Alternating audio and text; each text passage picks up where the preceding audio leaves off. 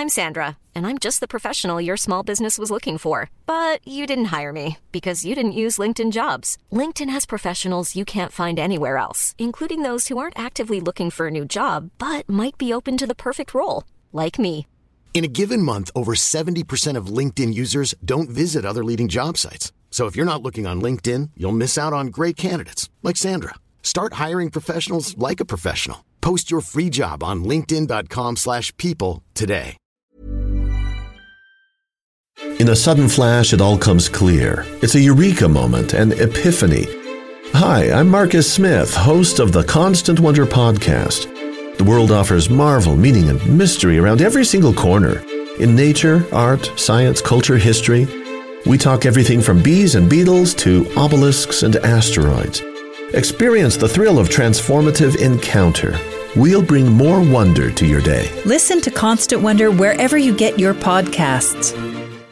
Before we start our episode today, this is just a reminder History Hack does have a Patreon account, and all of your donations are gratefully appreciated. There's lots of perks on there, secret groups on Facebook. Do get involved. We would love to see more of you.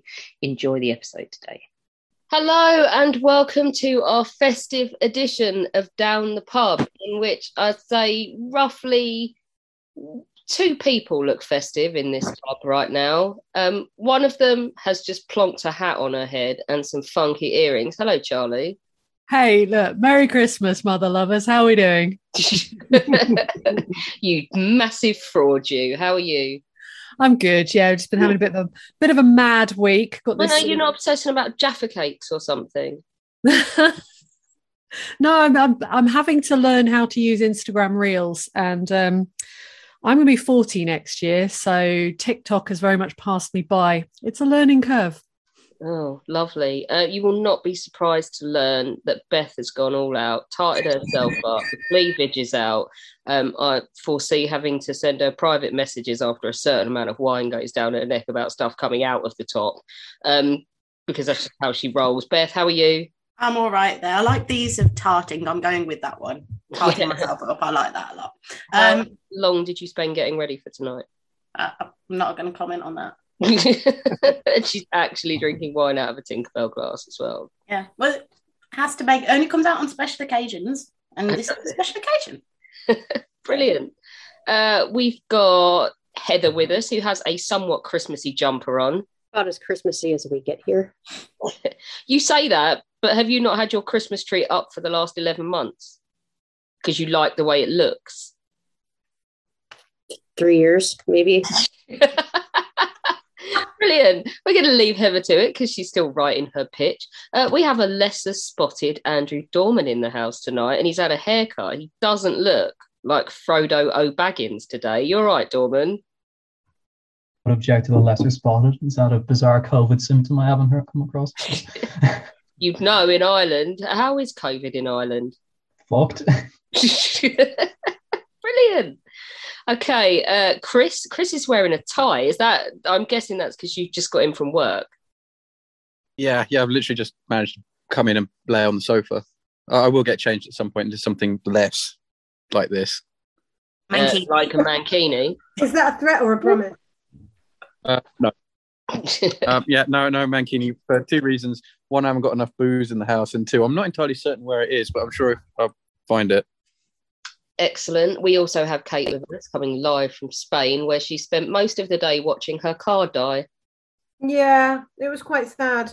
It um, there was a lot of water and steam involved, um, but luckily it broke down in a free car parking space, which are rare in Gibraltar, possibly rarer than a lesser spotted Dorman.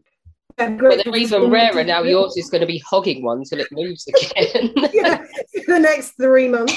Um, no, so yeah, that was quite sad. Um, it's been quite a stressful week. I've been working quite a lot, um, but I'm I'm on the home right now. So yeah, looking forward to Christmas.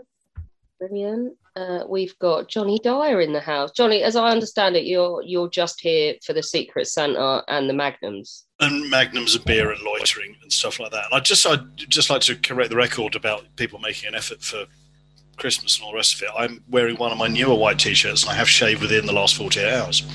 Excellent. By COVID standards, that's proper tarting yourself. Yeah. I mean, on, on the one hand, it's good. It's good that he's back, but basically, he's been missing for an entire year. And he's only shown up tonight because there's something shiny on offer. He's basically the David May of History Hack. I'll, I'll take that. He is, but we have a worse culprit for that on History Hack, and that's Alina, and she'll be here soon, so uh, we can confess it as well. Uh, we have Lockie in the house, whose car has also died. This is a theme, so there's now three of us, except uh, Lockie's car appears to be working again. Yeah, mine's resurrected. Um, Bastard. Yeah, no, it's uh, the, the, the electrics dying on a modern car is a really weird and funny thing. Um, but yeah, it's. Um, So, so you can't find a fat middle-aged man to come along and fix it, can you? Because it requires a computer and all that kind of stuff now, in, instead of just a mechanic. Yeah, oh, except the, um, the the chap who fixed it's fairly elderly.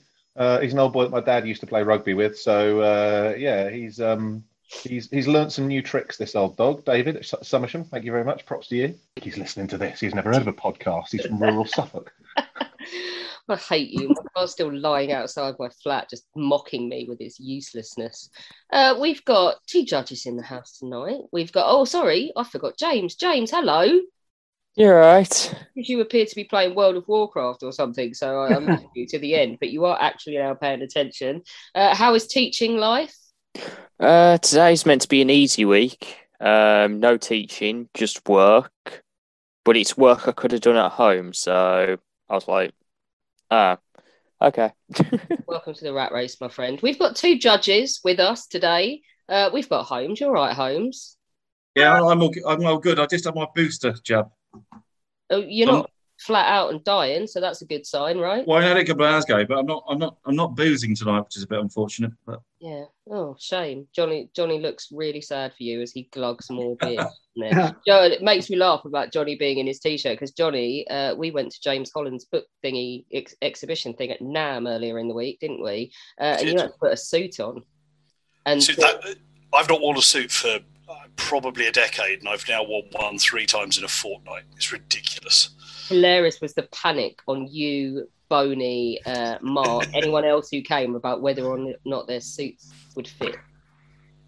I, I no, I had to buy a new one because the old ones don't.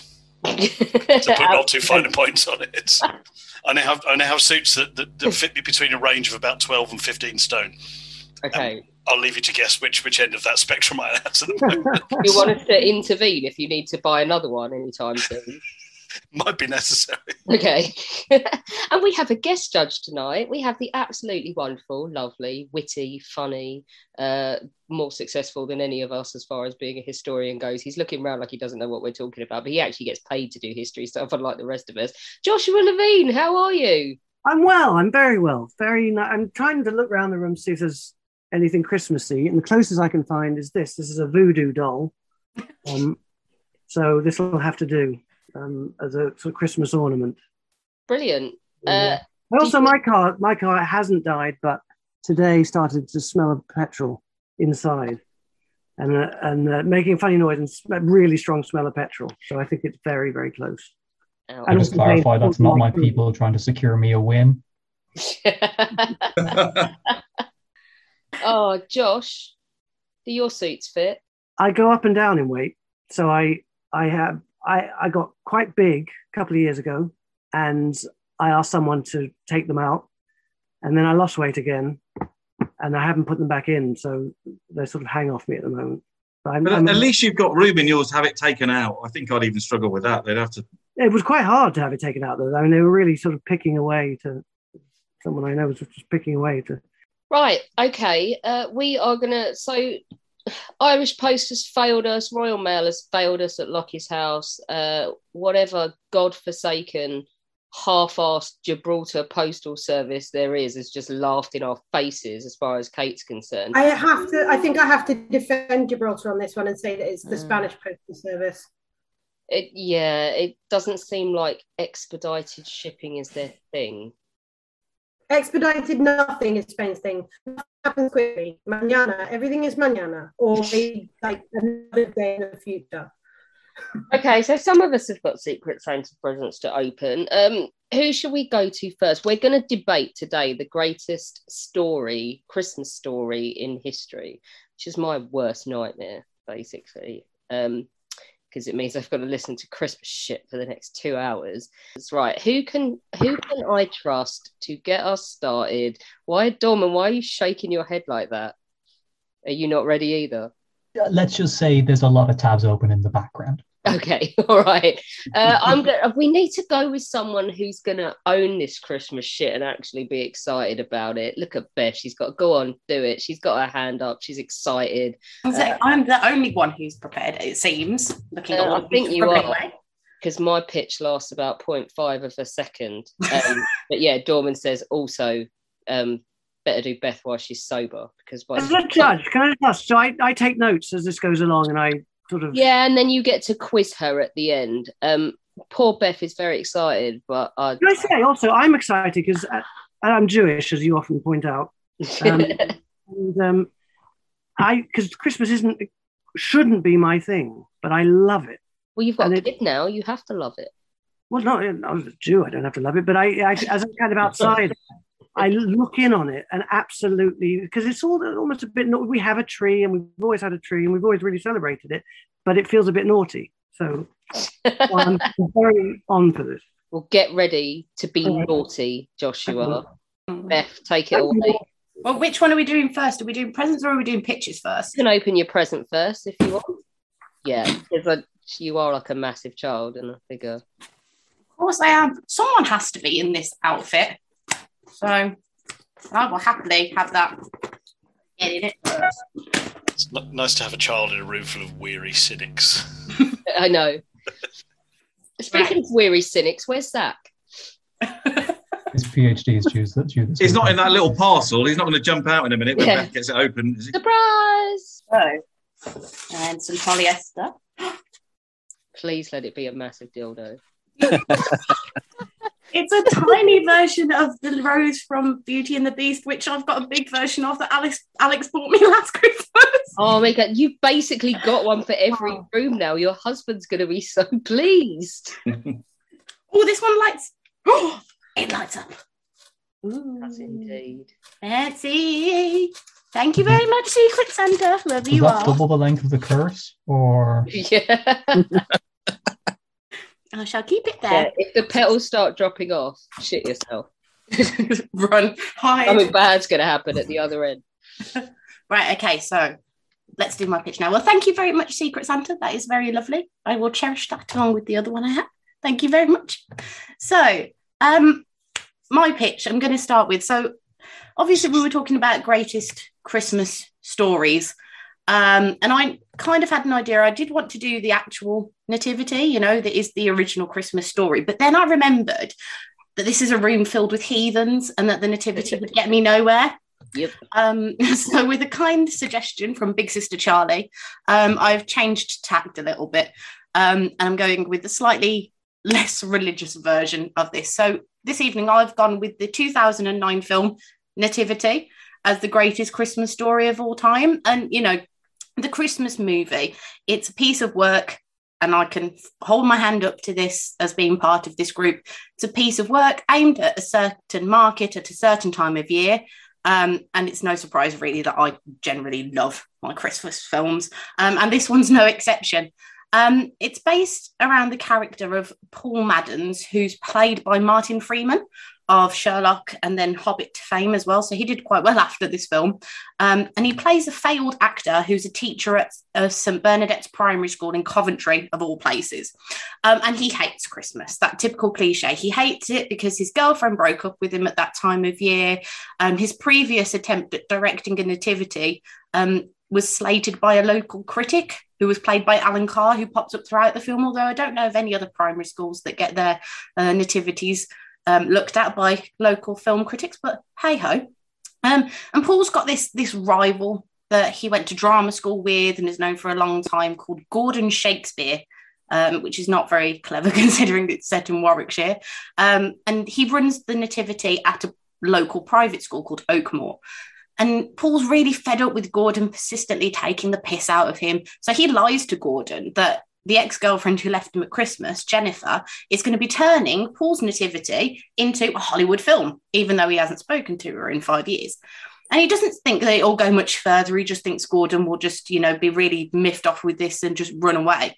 but he's overheard by his really childish, immature classroom assistant, Mr. Poppy, um, who is basically a child in an adult's body. Another one like me. Um, and he then goes a bit like mad and all over the place and crazy, telling the children, parents, and the local media that it's going to be a film and that it's going to Hollywood. Um, and needless to say, as the film carries on, the lies spiral further and further out of control, and Paul can't find himself stopping it, and it gets even bigger and bigger and bigger. Now, unfortunately, the children are not as talented as their Oakmoor counterparts, and he Paul has is really, really, um, he's not happy with these, doesn't think they're going to get anywhere. There's no, he's got no confidence in their abilities, basically. His classroom assistant, Mr. Poppy, tries to help him and gets the class to try and create an energetic, interesting nativity, which showcases all of the children's unique but often very strange talents. Um, it's very X Factor like throughout the film, like they get the kids to audition for all the roles. Um, Mr. Poppy refers to one of the boys who's auditioning for a role as eye candy for the girls. And have you seen some of the looks he gets on the playground? To which Paul replies, he's 11 years old. He doesn't get any looks. And it's becoming, this lie is just getting so far ahead and he just can't stop it. So he actually tries to make it happen. He goes to America. He takes, he basically kidnaps two of the kids, takes them to Hollywood. Um, but it turns out that she's not the Hollywood producer that he thought she was. She's a secretary to one of the producers and they return home quite disappointed. The media is picking up pace and with off, you know, cameras being set up, and the mayor of Coventry allows the play to be performed in the ruins of Coventry Cathedral. But the head teacher, Mrs. Bevans, discovers that the Hollywood story was a complete lie. She cancels the play, basically uh, tells Paul to look for another job and fires Mr. Poppy in the process. Um, Paul does his classic snapping. He snaps at Mr. Poppy about everything going wrong. But then, when he's faced with his disappointed class, a sea of disappointed faces of small children, he decides that the show simply must go on. Um, the play is then performed at the Coventry Cathedral to an audience of parents and family friends and so on. And it's, it's actually surprisingly good. And everyone is really shocked that it actually is as good as it is. Good as it is. Halfway through, Gordon, the uh, the rival, the counterpart from the posh school, uh, climbs up on stage, tells everyone no one from Hollywood's coming. This entire story was a lie. Everything's about to fall apart. And then suddenly, a helicopter comes across over the cathedral, shines a light on the cathedral, and it's actually the ex girlfriend Jennifer with a Hollywood producer. They come and watch the play. Everyone's having a good time. They're all singing and dancing on the stage. Mr. Poppy gets up, and the head teacher, and the mayor, and the posh critic, Alan Carr, everyone gets up, having a great time um, celebrating the children's success. And as the film closes, Paul and Jennifer are then shown decorating his house together for Christmas, reunited at last. Now, it is one of it is a kids' film, um, but it can be equally enjoyed by any adults that watch it. Um, and that's no more present than in the actual nativity, which is at the end of the film itself. The nativity has been designed so that it's completely new songs. All of the kids get a chance to play Mary and Joseph at some point throughout the, the nativity. But it's the songs themselves. They've got little snippets in that you know that you think, but hang on, these kids are like eight and nine years old. Should they be singing this really? But it's really good fun. So one of the songs is called um, Nazareth, and they talk about Mary and Joseph. It's not a one night stand. Um, they talk. There's one where there's like it's called the She's the Brightest Star, and it's the song of the three wise men, and it's a homage to like the 90s boy band, very reminiscent of like East 17, Stay Another Day with the snow and the white jackets and all the wide arms and everything. Um, and it's basically a love song to the star that will lead them to the baby Jesus. And the highlight of that song is there's a rap by one of the wise men, and I'm not going to rap it. Fair warning. If I was drunk, I might do, but I'm not going to rap it while it's being recorded. And it has the fantastic line right in the middle. Um, I want to squeeze her, please her, share a slice of pizza, extra spicy. Like it's just, it's so fun. Like all the way through, it's absolutely, it's just a load of laughs, it's a load of fun and it's kids just really enjoying themselves and adults as well. There's also a point partway through the film you've got the angel Gabriel, who is lowered down by zip wire from the 284 feet spire of the cathedral. And you've got like screams in the audience of like, oh my God, he's going to fall. Um, and then he talks about like morning sickness and, you know, you have, it's, it's absolutely mental. And I really wish I could go back to primary school and be in a nativity just so that I could have a go at singing the song, which is sung by the star, Sparkle and Shine. That I'm sorry, is that not just my perfect title for me? Sparkle and Shine. That is just me. Um, so many movies of Christmas and Christmas stories as well have been excruciatingly bad. If some of the shit made up by Hallmark is anything to go by. This film may not be one of the classics like we're going to hear this evening. I know we've got some great stories, um, but Nativity is just simply, simply put, a brilliant Christmas story. Um, if I had to describe it in one sentence, I would liken it to a British Christmassy version of School of Rock without the Hollywood budget. It's not perfect. The story is very predictable in places, like most of these films are, but that's what makes it so good. It's quite natural, quite grounded, and yes, it's got the cliches. You know, the ex girlfriend, they get back together at the end, everyone's happy. But who doesn't love a cliche in our heart of hearts? I know you all do, really most of this film was improvised with the actors just told and the kids as well just told the bare bones of what was needed um, in the scene meaning that it's got really sparkling comedic moments and it's a very warm heart of a film a sweet it's got lots of charm and it's but it's not too sentimental either. I know there are some of you in this room who will be absolutely vomiting at what i'm saying but it's not a sentimental film um, it helps too that the army of children who were all recruited in an open casting call from the Midlands are adorable and funny in equal measure, particularly Bob, all hail King Bob. Um, and the adults are, don't come up short either. Martin Freeman is fantastic as the grumpy Grinch like character who finds his way towards the end of the film. And then um, Marc Wootton as Mr. Poppy, a character who shows the child in all adults and who speaks to me on many levels. Um, and he almost steals the movie with how awesome he is. In summary, Nativity is a festive charmer. It's perfect for the festive season and the lead up to it. Everyone loves it when they see it. It's a heartwarming film, enjoyable for everyone. And if it isn't already on your Christmas viewing list, it should be. And it is the greatest Christmas story. Um, I want to applaud you, but I can't. And I'm going to say two words that I believe punches your argument in the face, and they are Alan Carr. Nothing. He's only in it for like five minutes. Idiot in it can be regarded as a good thing. What do you think, Holmes? Well, I'm interested interested to know why you changed your mind. But is, is anyone else doing the actual nativity? No, because she. No, because I was going to, and then Alex just basically yeah. I told her the plot was unrealistic and silly and that everyone would just laugh at her and she went off and found something else.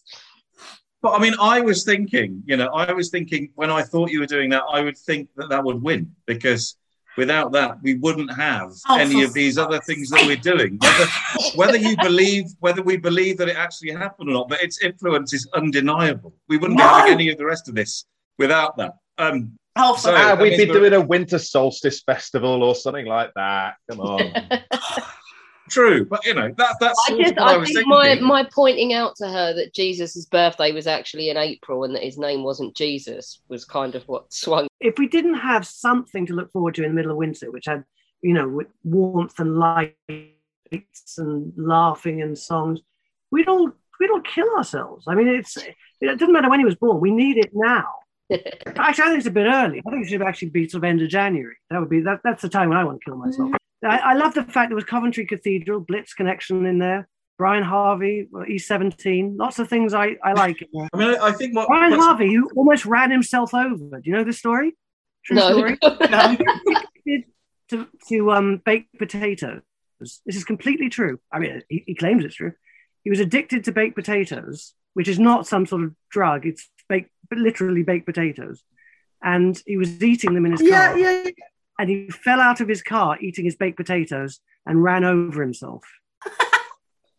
Oh, I heard the version I heard was that he ate two or was it three baked potatoes, and he was so full of baked potato that he fell out of his car as he tried to pull away. He'd like open the door to look or something, and because he was so full of baked potato, he fell out of the car and under the wheel. It's a universal story. Don't you know? I mean that That's a level of potato eating I aspire to. I mean that could possibly could be the greatest Christmas story ever. If That's you a- that's a wear greatest Christmas Santa hat when it And he, and he claimed he was addicted. He literally addicted. He couldn't stop eating baked potatoes, even even while he was driving. Does this not tell you why Take That are still going in E17? Nobody even. Thank you. Thank Yes. you. So, but I don't think Take That would fall under their own wheels of their own car on a potato coma. I have no, I have no direct. Well, you skin. can't, they could don't tar them all with the same brush. Jason might. Maybe. I have no direct skin in this game, but having sat through Nativity Three, Dude, Where's My Donkey at the cinema? But also, I mean, not, there's, not, there's, not for me, Clive. Not for me, Clive. There's there's very few of us in here that have actually sat through proper school nativities. I mean, I you know I've done all of them, and in year four or five, they're they're kind of it's shit, but they're cute, and the cuteness sort of compensates for the shitness, right? But then by the time they get to year six, they're all basically little arseholes. There's no cuteness; it's just shit, and then you have to sit there in a boiling hot school eating shit PTA powdered mulled wine. It's disgusting. You don't want anything to do with it. Trust me. Yeah, but um, to add to that, um, um, basically the teachers get their own back at secondary school. My form tutor is currently doing the panto, and obviously it's all teachers, and the kids will have to sit through the panto, so the kids will have to suffer. Yeah, but it's not suffering when you get to see your teachers dressed up like dickheads. Trust me, I ran the panto at my secondary school. I mean, when your chemistry teacher's jumping around with a like a swimming hat on, pretending to be the guy from Barbie Girl, there's there's not really a lose in that situation as far as the Is that is that part of a traditional pantomime? The teacher dressed up as the chap from Aqua. it, it is if I'm involved because it's how can you make them look as ridiculous as possible. Um, but yeah, it was amusing. Lockie was in two pantos. Please tell me if you were was. like Widow Twankey or whatever. Okay, so controversially, in Jack and the Beanstalk, I was not the giant. Um, I, I was, in fact, a character that uh, our scriptwriter had made up, the evil prime minister, uh, in that who was being um, terribly dreadful to Jack and his family.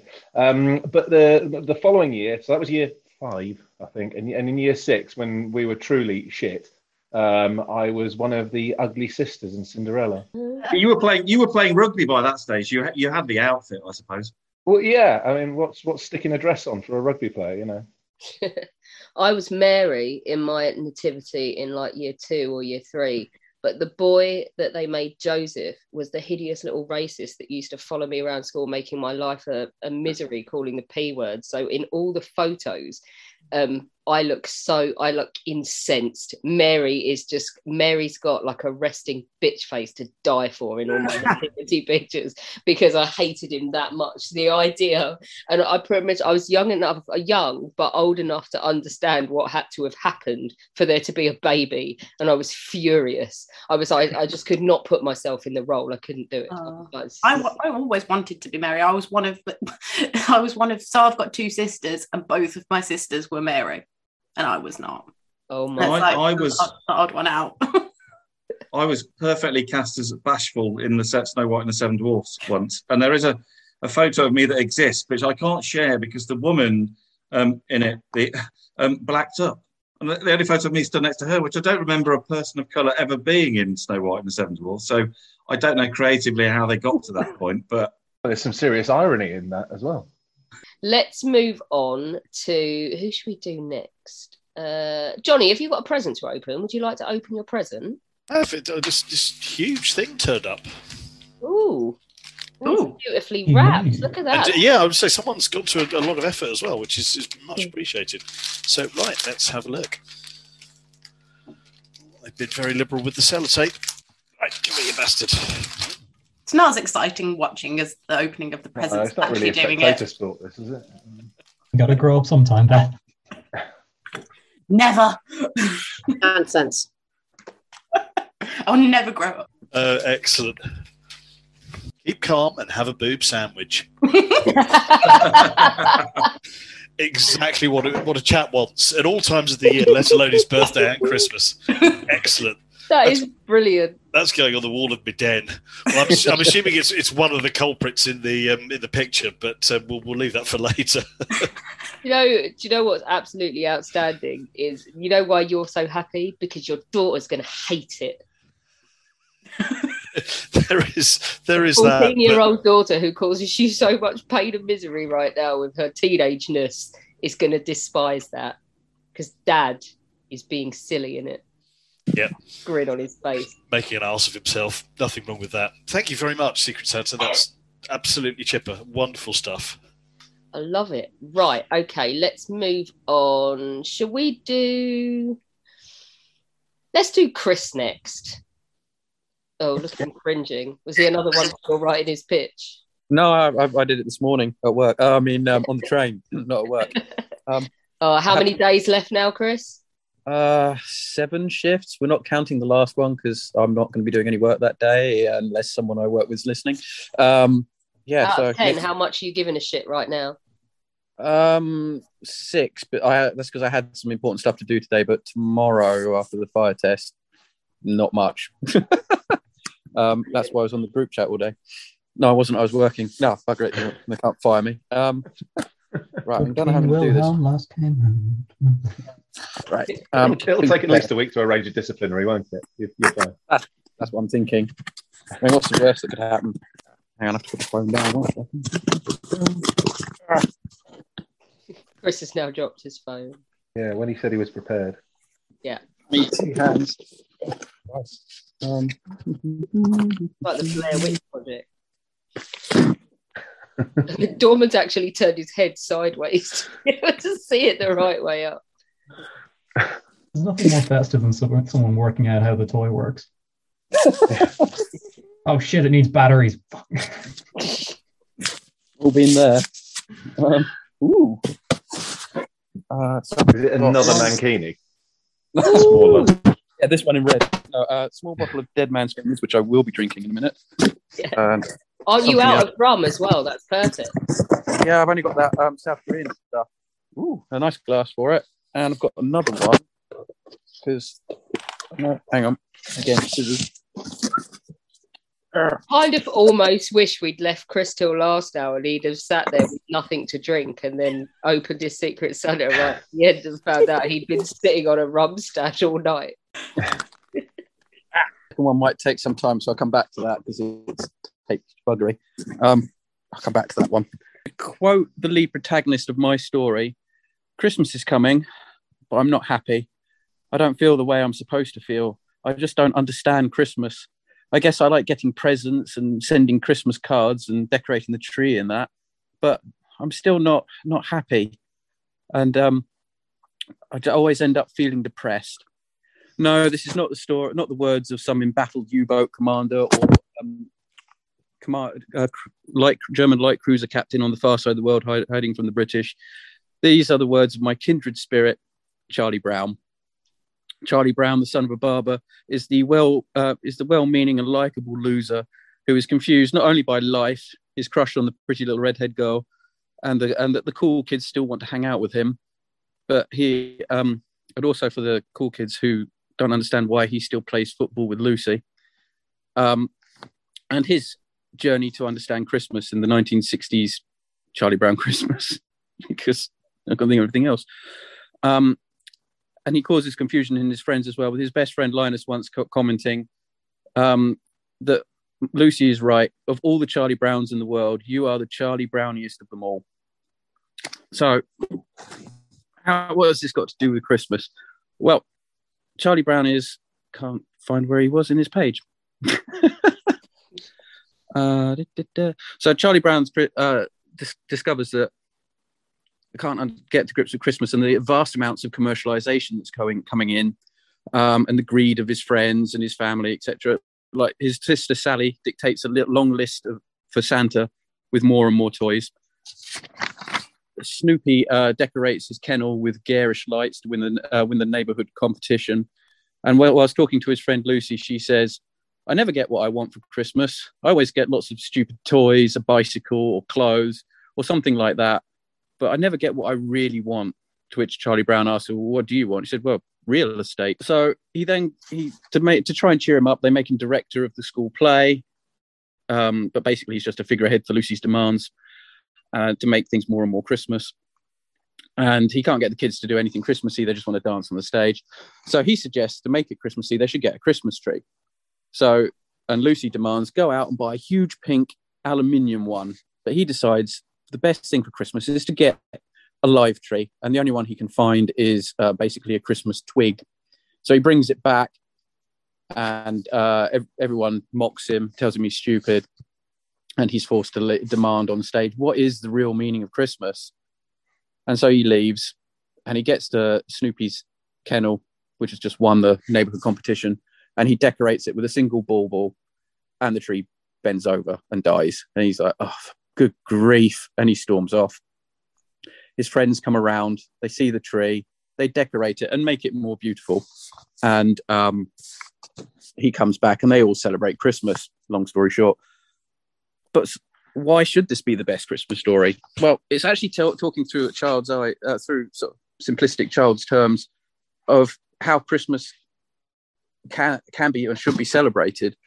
It's, it's about how you want to celebrate it, not how anyone else wants to celebrate it it has got large amounts of commercialism and there is a lot of greed and stuff, but it is more about your friends and your family, and they're the ones that make Christmas special, and not um, not all the and the presents and stuff. It is just about family and giving and whatever you want to do. So, and that's basically it. Well done, Chris. A very famous one, uh, a Charlie Brown Christmas. Josh, have you seen this? Um, I, I have seen it, but a long, long time ago. Um, I Chris, did you grow up with Charlie Brown? Because I absolutely did. With, with... I, I, did in the '90s, and then I sort of went away from it. Um, and then I watched the new Peanuts movie that oh, came out a few years ago, and loved it, and I've got back into it again. I, I just loved it when I was a kid. I absolutely loved it. It's got the First World War in the air connection, of course. Um, yeah. Red, Red Baron. Baron. Snoopy was a Red Baron. Um, and it really brings back wonderful memories for me. I mean, when I was a kid, I loved the cartoons and I loved the cartoon strips. Um, so this is this is going to be a strong contender. Holmes, do you agree?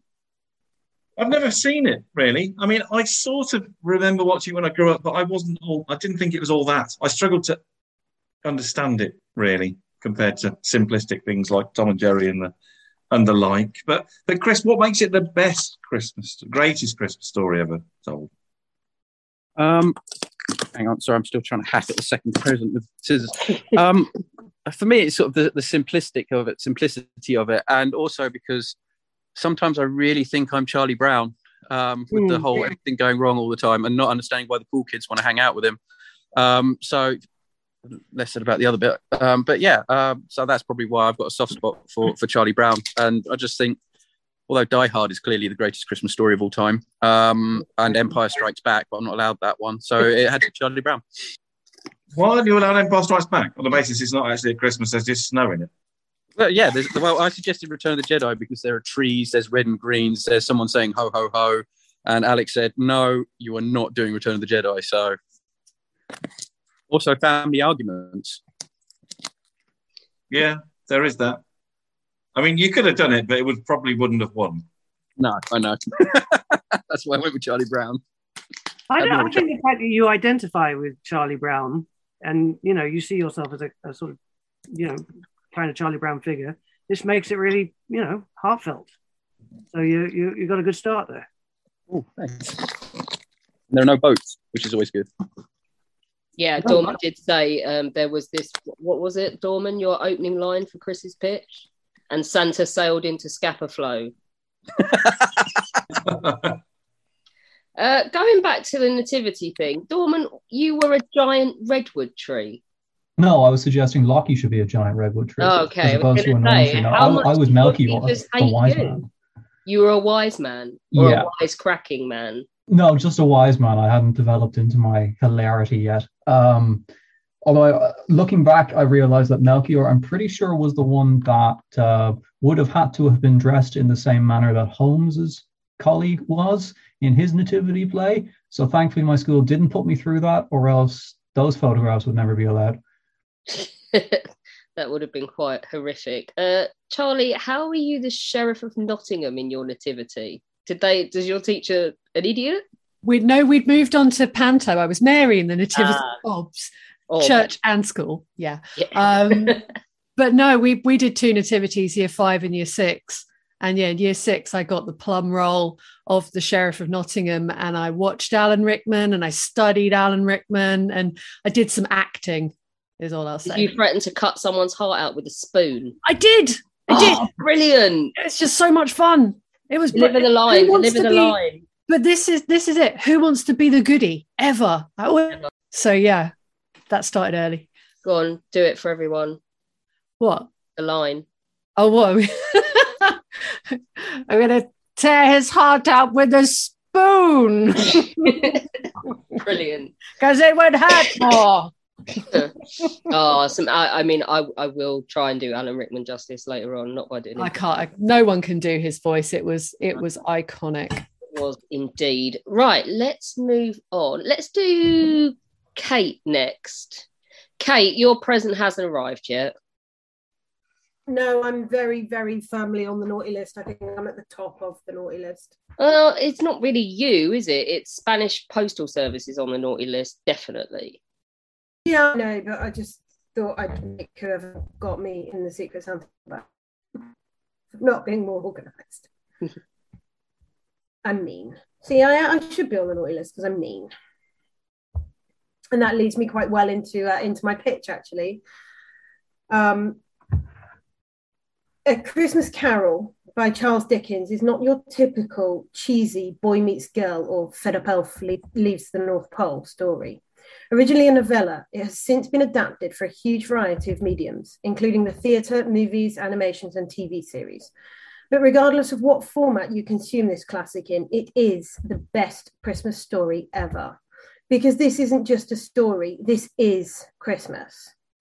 It's a ghost story, a story of redemption, and a history lesson all at once.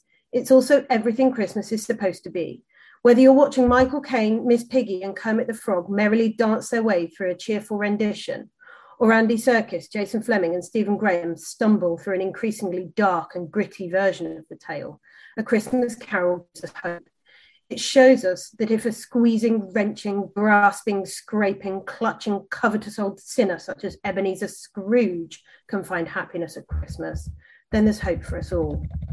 A Christmas Carol is a truly excellent example of Dickens' ability to paint a picture with words. I don't think there's another author quite like him. His descriptions are so wonderfully atmospheric, you can almost feel the cold emanating from the page, the fog swirling in the dark, and hear Scrooge delivering the lines with such rasping maliciousness that you genuinely believe he really does hate everyone he meets. This is a story you can get lost in. It transports you to another time and place. Written in response to British social attitudes towards poverty, Dickens shows Scrooge as a paradigm for self interest and the likely repercussions of ignoring those less fortunate than oneself, especially children, personified by the allegorical figures of want and ignorance. These two figures, along with Tiny Tim, were created to arouse sympathy from readers. The use of such figures, along sorry, the use of such figures allowed Dickens to present his message of the need for charity without alienating his largely middle class readership. Though anyone who doesn't feel joy when Ebenezer Scrooge wakes up on Christmas morning a changed man should be boiled with their own pudding and buried with a stake of holly through their heart. Every time I experience this story, in any of its many forms, by the end, my heart feels warm. I feel that I should do better. It reminds me to be grateful. It makes me want to be kinder, more generous, and to have more fun. In 1874, after reading A Christmas Carol, Robert Louis Stevenson vowed to give generously to those. In 1967, an American businessman was so moved after attending a reading that he closed his factory for Christmas and sent every single employee a turkey. While in the early years of the 20th century, Maud of Wales, the Queen of Norway, sent gifts to London's unfortunate children, signed with Tiny Tim's love. The author G.K. Chesterton said of the story whether the Christmas visions would or would not convert Scrooge, they convert us. The poet Thomas Hood wrote in his monthly magazine that If Christmas, with its hospitable customs, its social and charitable observances, were in danger of decay, this is the book that would give them a new lease. In early 19th century Britain, the celebration of Christmas was associated with the countryside and peasant revels, disconnected from the increasing urbanization and industrialisation taking place. In A Christmas Carol, Dickens showed that Christmas could be celebrated by all, even those in towns and cities, despite the increasing modernisation. The modern observance of Christmas in English speaking countries is largely the result of a mid Victorian revival of the holiday, which in turn is largely thanks to Dickens' Christmas Carol. Mm. The story is often credited with being single handedly responsible for the tradition of the Christmas Eve ghost story, which endures to this day, as well as many other Christmas traditions, such as the phrase Merry Christmas. Around since at least 1534, but neither common nor well used, Dickens' use of the phrase made it popular among the Victorian public.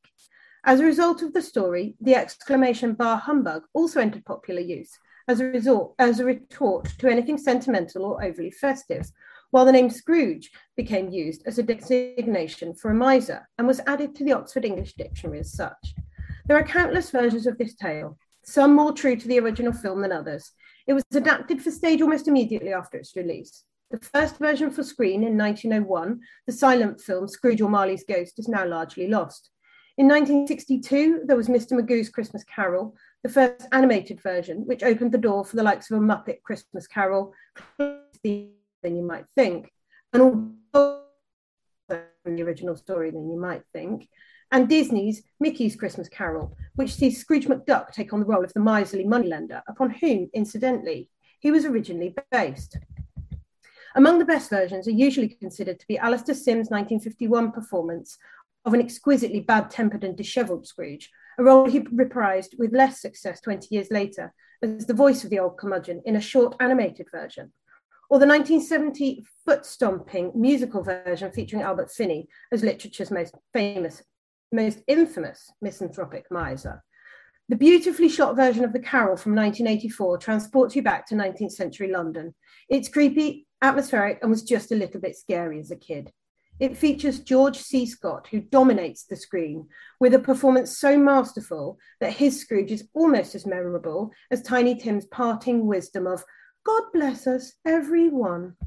Other notable names who've reprised roles in this classic include Patrick Stewart, Ian McNeice, and Richard E. Grant in 99, Ross All Right Bruv Kemp in the modern retelling from 2000, and Kelsey Grammer in 2004, while the over the top and more grown up than you might first think 2009 animation featured Jim Carrey, Bob Hoskins, Colin Firth, and Gary Oldman. Everyone's had a go at it. There is also apparently a blue film version, The Passion of Carol, made in 1975. I'll just leave that there. It isn't a direct retelling of this story, but the book and subsequent film, in which Dickens is coined as the man who invented Christmas, retells a very similar story through Dickens' experiences while writing the book. Dickens advocated a humanitarian focus on the holiday, which influenced many aspects of Christmas that are still celebrated in Western culture, such as family gatherings, dancing, games, and a festive generosity of spirit. Despite quite a dark beginning, actually, the middle and most of the end are quite dark too. A Christmas Carol teaches us that the true meaning of Christmas is in kindness, generosity, and compassion, spending time with the loved ones. It teaches us forgiveness, that everyone has a chance to become better. It's never too late. The real point of and to eat so many and drink so much sherry he'd struggle to get around the world in a year, let alone one night. It isn't a decorated tree and all the beautifully wrapped gifts underneath it. It isn't the late night shopping, the mulled wine, the turkey for weeks, or even the Brussels sprouts, which would probably become extinct if it weren't for Christmas.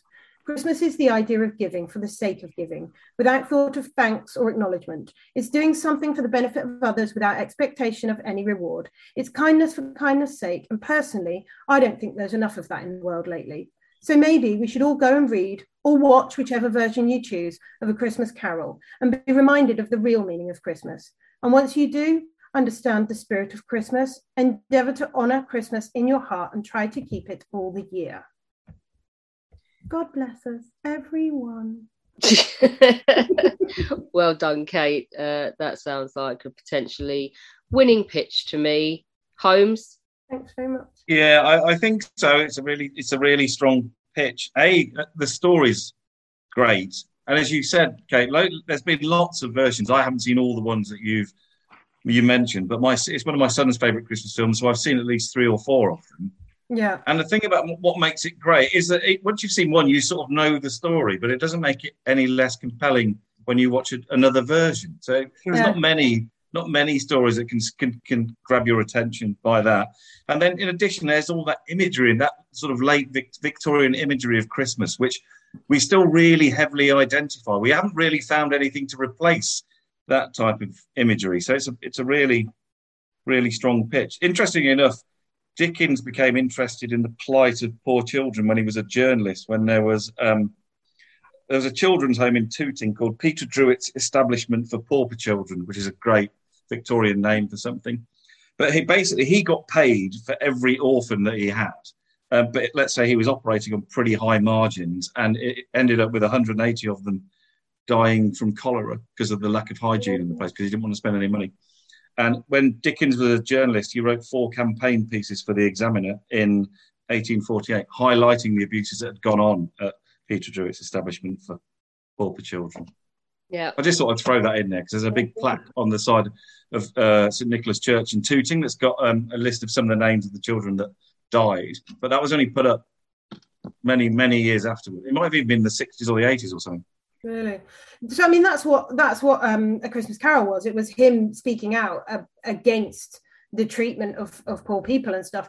But he's also managed to create not only a compelling story, but a story that makes you feel kind of warm and fuzzy, which is what Christmas is about. Even though some of us are a bit cynical, I think this is quite a dark story, so we can kind of watch it without hating it for all its fuzzy, fluffy dancing elves. But also, we can kind of feel quite good at the end of it because it's nice. It's a happy ending. Uh, I, I'm, not, I'm I'm going to see the one um, that's on uh, Alexandra Palace. We're, we're going in three or four days, if Omicron, you know, um, allowing. But I mean, I you know, it's actually genuinely really exciting to me to go and see a live version of the Christmas Carol. That's how much I love it. Um, and you know, uh, my favorite, the one with Alastair Sim, is absolutely my favorite. But the Jim Carrey one, the animated one, I think is really good, really dark, really well done. And the George C. Scott, he it's, it's too much like Patton playing Scrooge for me. I, I, it's uh, I, I find that one difficult, but I I'm always in tears, and I I think that historical point is the point. He is responsible for the way we view Christmas and the way we celebrate Christmas. And God, that I mean, how amazing is that? That we still see Christmas through his eyes all these years later, and want Yeah. to. I mean, every year we want, and like you know, it- it's completely true that we. I'll, I'll watch any version of it, and it's like I'll watch sort of four in a year because they're all, even though it's the same story, they're all sort of imagined differently. So, I, and another thing is that um, you know from that period, then we now also think of ghost stories as being very Christmassy. I don't Yeah, know yeah, it's a really. Christmas Eve ghost story tradition, isn't it? Exactly. And the and the, the BBC does these fantastic over the years, these fantastic M.R. James stories. I mean, yet they're completely Christmassy at the same time, probably thanks to Dickens putting us in the mood for that kind of thing. And um, and also, last thing I would say is I actually did look up a few porn films that are related to Christmas because they do there are a lot of them around. Um, and I don't know if I'm sure everyone here is familiar with Winter Wonder Bang. It's a favorite uh, of Mark. Uh, naughty or nice, she's getting it twice. I mean, I could read it, these out, but they're all they're all. Please do. If this is down the pub, we would be not giving our listeners. There's a- one. There's one that the title is in two bits. Santa is coming. Santa's coming all over town. Um, Oh, no. I'll leave Santa's it. got stamina. But anyway, um, so I, but I think the, um, uh, I mean, Chris, mm, I just think it's the most amazing story. Like I say, we're going to see it on stage in three, four days. Um, that's how much I love it. wrote it in six weeks as well, and his publisher told him it would be rubbish and no one would want it. Charlie and I learnt all this because uh, Charlie and I had interviewed uh, Charles Dickens's great great great granddaughter for Christmas Day. I, I still have massive issues with what dick he was to his wife. I understand that you could be so nice to everybody else and then build a wall down the middle of the bedroom. Um, you- my, my favourite Charles Dickens story that I read is that once on a summer's day his window was open, so he jumped in backwards into his lounge, win- lounge window, did the sailor's hornpipe, then hopped out of his lounge window, then came in for his front doors if he'd just come in and the other stuff hadn't happened. Which that's quite impressive. calling your wife fat though after you've impregnated her 12 times is kind of mean. Yeah. Different times. and then running off with an 18 year old I love also I love it. I love the fact that um the, the Cratchit's poverty is so great that they live in Camden Town. That Yeah. was the, um, that was a sign of how poor they were. Oh well, North London does suck. We all know that. Joshua. Right. Okay. Let's. Oh, but by the way, we've had someone else drop in to the room. Fuck me, Alina. I am here. I'm also on the phone at the same time. But mean, hello. It wouldn't be you if you weren't. How are you? I'm good. I just came off of uh, the back seat moderating a debate uh, for the institute, so um, I'm running just a little bit late, but it's all good. Having something to eat as well. Excellent. You carry on. Uh, we'll come at you and find what I'm, I'm guessing massively depressing Christmas story you've come up with to wow. I'm always depressing. Come on, it's me. It would not be Christmas if Alina wasn't in the pub making everybody miserable. So, so I can't wait. I can't wait to see what you found because you went looking for something uh, suitably Polish, didn't you? Um, I did, but I'm not going to spoil the surprise. No, I'm very excited to find out which lunatic side you've come down on. Go, go and finish your phone call. We'll come back to you in a bit. Right. Okay. Let's go to. Hang on. I'm sorry. I'm now looking at porn titles in the side. Is that genuine? And I thought it was just me. Yeah. Lockie Indiana Jones and the Temple of Poon. One of your suggestions. Oh my god, this is just going to get more and more grim, isn't it? Lockie, seeing as we've come to you,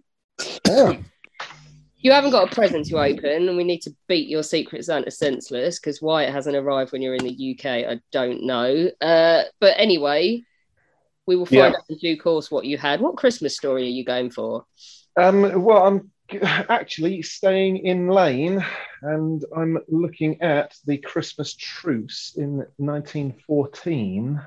You do know if this ends with that fecking UEFA thing that you're not going to win because Holmes is going to get angry, right? Do you know, I, I- hadn't even, I'm not planning to mention that. I think the less said about it, the better. That is certainly not why this is a decent story. Um, okay, go on. put it that way. Um, I mean, I, I, I would be playing match of the day uh, the theme.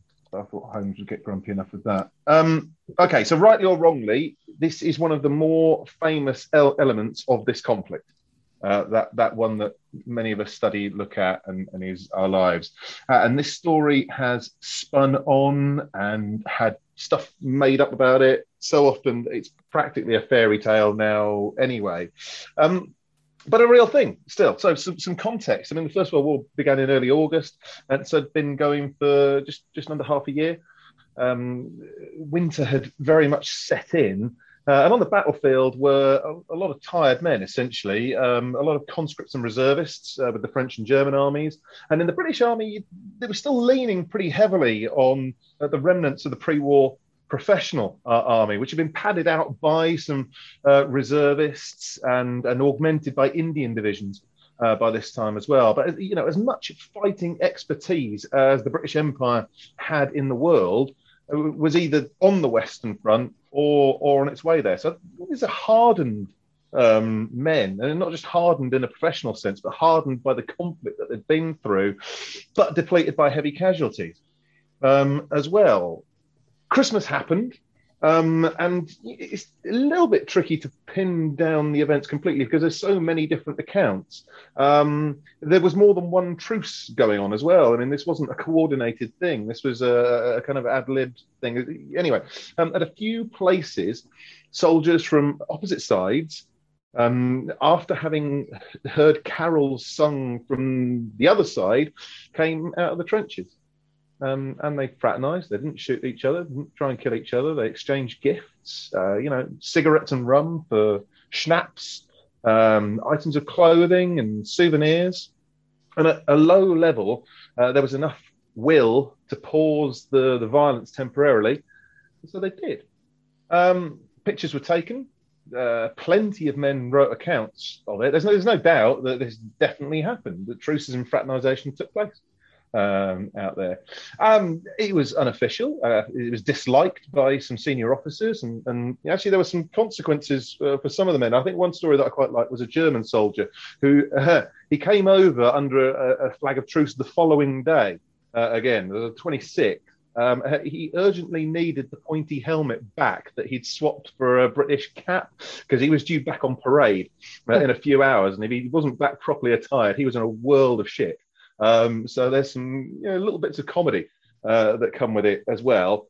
But there are myths. Um, quite a lot uh, of these. I mean, depending how bad you are at history, it depends. I mean, there's that very famous picture of uh, soldiers heading a ball, which is from Salonika uh, in 1915. There's no Germans in the picture. There's nothing to do with the Christmas truce. So you can be quite bad at history and get enthusiastic uh, about this. The idea that um, the event was unique, uh, as in this is the only time a truce took place. No, no, no, no, not at all. Um, there were truces for, you know, re- recovering wounded or burying dead um, soldiers. I think one of my favourite kind of unofficial truces uh, that I heard about was um, uh, when uh, some German officers invited some British officers uh, over to um, their dugout for a drink on the 18th of June 1915, um, which Napoleonic nerds will know, will recognize that date. It's the 100th anniversary of the Battle of Waterloo. Uh, and so you actually had Prussian army officers uh, inviting the British for a drink and saying, don't tell the French. Uh, we're doing this. Um, another uh, truce took place. Oh, yeah, people, some people say that there were never any truces on Christmas ever again uh, after this. Not so. Um, someone at Fifth Army uh, HQ in 1916 um, sent a staff officer, presumably a German speaker, a Captain Blennerhassett, uh, was sent over um, on Redan Ridge uh, over to Munich Trench on the 25th of December 1916. Um, to negotiate the surrender of the garrison there. They said, it's Christmas, fancy packing it in. And they were told no. Um, so the Germans did not uh, jack it in from Munich Trench on, on that occasion. Um, so that was disappointing. But they did get to uh, have a little snoop around uh, the trenches over there. So there were other truces um, through the war. Now, football. Um, uh, people get excited about this the, the idea that there was a football game. I, you may be expecting it to say that it's bollocks. Definitely not. There's no way it could have happened. I'm actually not going to go that far. Um, there is a bit of a shortage of evidence uh, of a football game as such, but it does seem that on at least one part of the front south of the uh, a football appeared. And I'm a firm believer that where young men and a ball are, um, and there's a chance to feign injury as well, uh, footballers, um, then that'll happen. Uh, now, what we're not talking about is sort of 11 aside with kind of officials and England versus Germany, uh, something like that. But I reckon, you know, a couple of great coats get chucked down for goalposts and, and they take it in turns standing in goal and having the ball punted at them. Um, so it's a, it's a bit like watching Ipswich, I suppose. Um, yeah football. Another thing, people sort of suggest that it was impossible, couldn't possibly have played football in no man's land because of all the kind of shells turning the ground over and stuff like that. No, man, this is 1914. This is not kind of the scene of, of devastation that you get in 1917 or, or 16, even sort of later in the war. You're talking about dozens of guns with hundreds of shells, not thousands of guns with millions of shells. And so you got kind of like isolated shell holes out there. I don't see any reason why they couldn't have been a kick about. Also, I mean, those people who are saying that have never seen the Stamford Bridge pitch in the 1970s.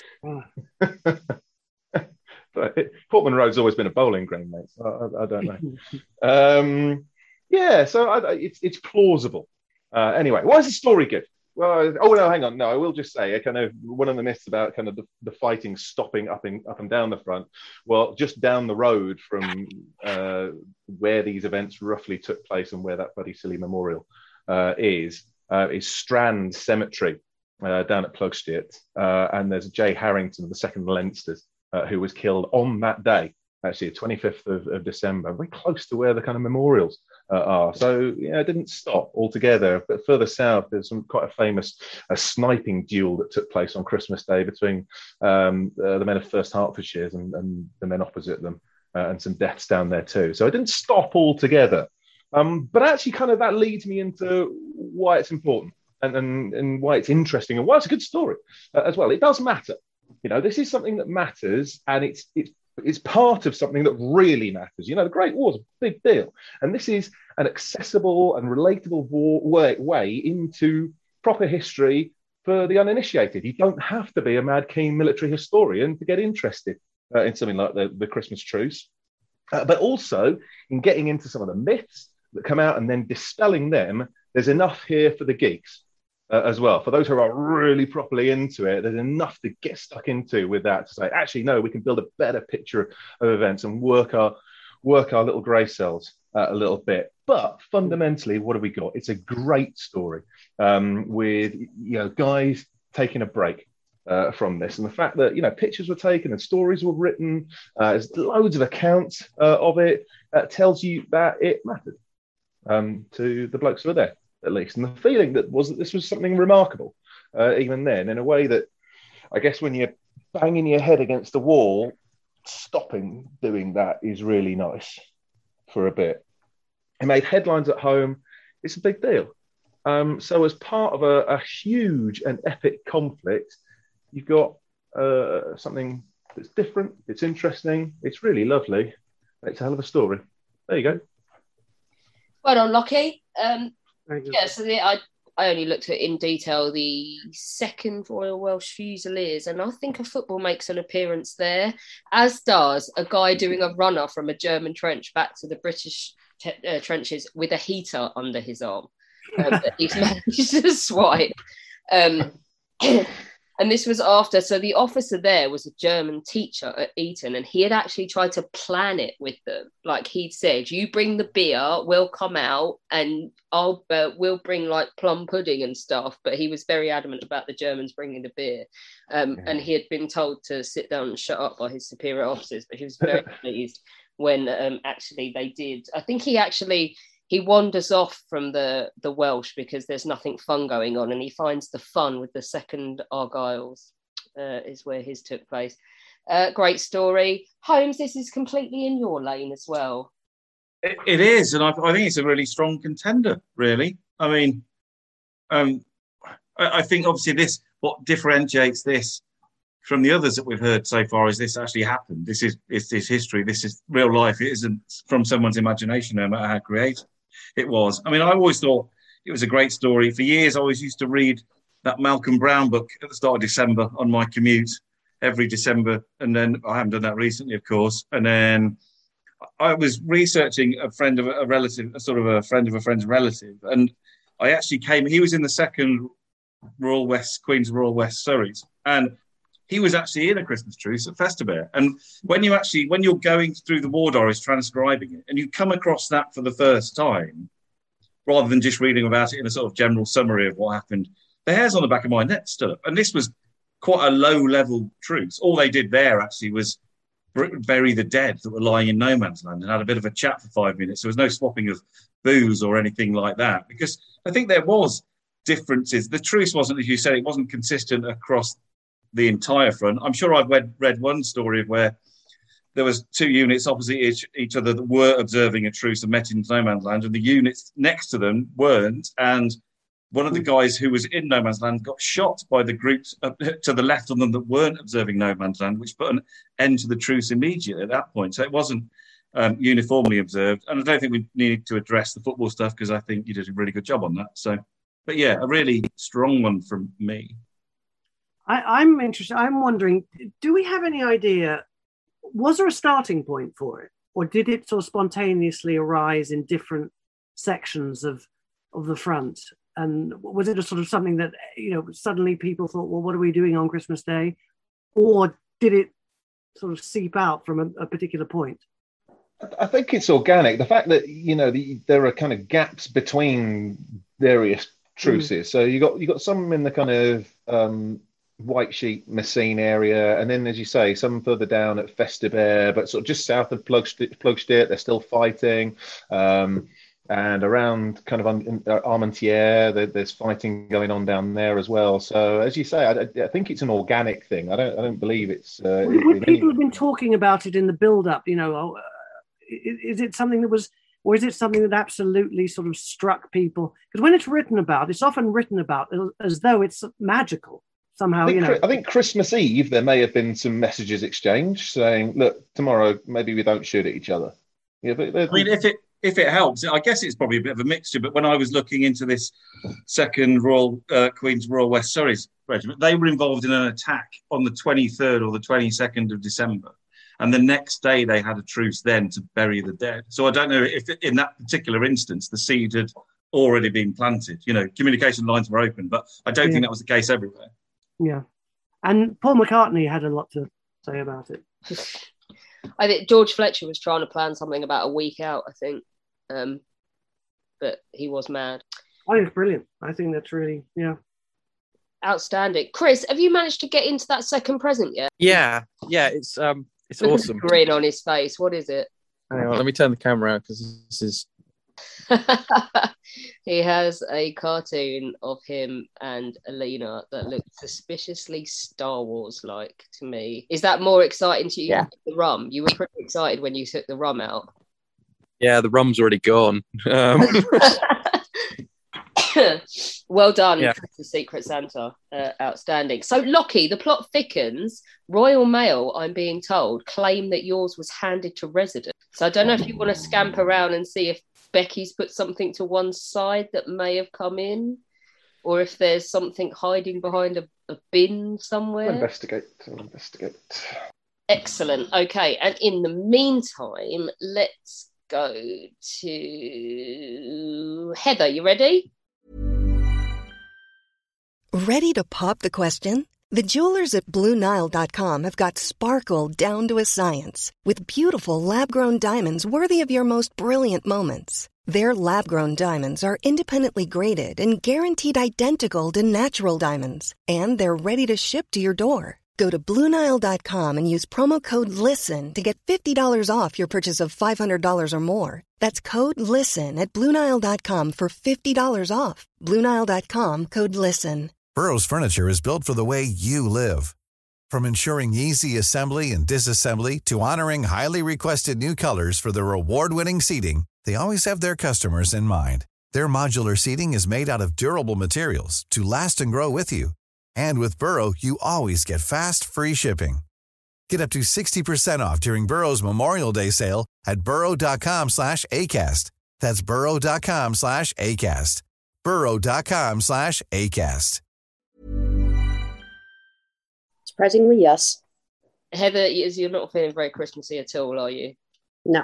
Open the presents. Open the presents. Let's see if this uh, makes it. There's there's two mystery packages, which I don't know if both of them are or not, but ooh, goody. Skittles gummies. Ooh. Airheads. Someone got the memo memo about you and Candy, didn't they? A little bit. That's the biggest lollipop I've ever seen in my life. That's what she said. And Deadpool six. Ooh. Heather is beaming. Do you feel more Christmassy now? Yes. Excellent. Right. Hit us. Well done, Secret Santa, with that. Much Secret Santa. I am wanting to eat my food now before I even talk about what I'm going to talk about, but I won't. So, um, my my uh, vote for the best Christmas story is How the Grinch Stole Christmas. So it was written in by by a man called Theodore uh, Geisel in 1957. It was originally came out as a book, but it was adapted into a TV special in 1966 with Boris Karloff as the narrator and as the Grinch.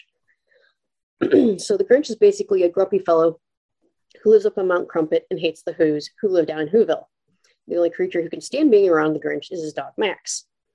The Who's are annoyingly cheerful creatures who love, love, love Christmas time. The Grinch hates Christmas time. He's dealt with it for 57 years and he's over it. So he decides he's going to steal Christmas, thus making the Who- Who's as miserable as he is. So he um, disguises himself, and when I say disguises, I mean that very loosely, as Santa Claus. And he makes Max into a very, very pathetic looking reindeer. Looks more like a unicorn than a reindeer, but we'll go with it.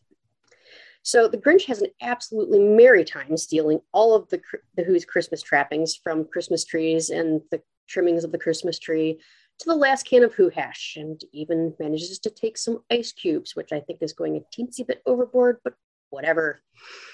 In the midst of his epic heist of the century, he's interrupted by a little Whovian named Cindy Lou Who, who is no more than two and honestly the most easily understood and clearly spoken two year old ever. So he tells her a lie to get her to go back to bed and gets her a drink of water.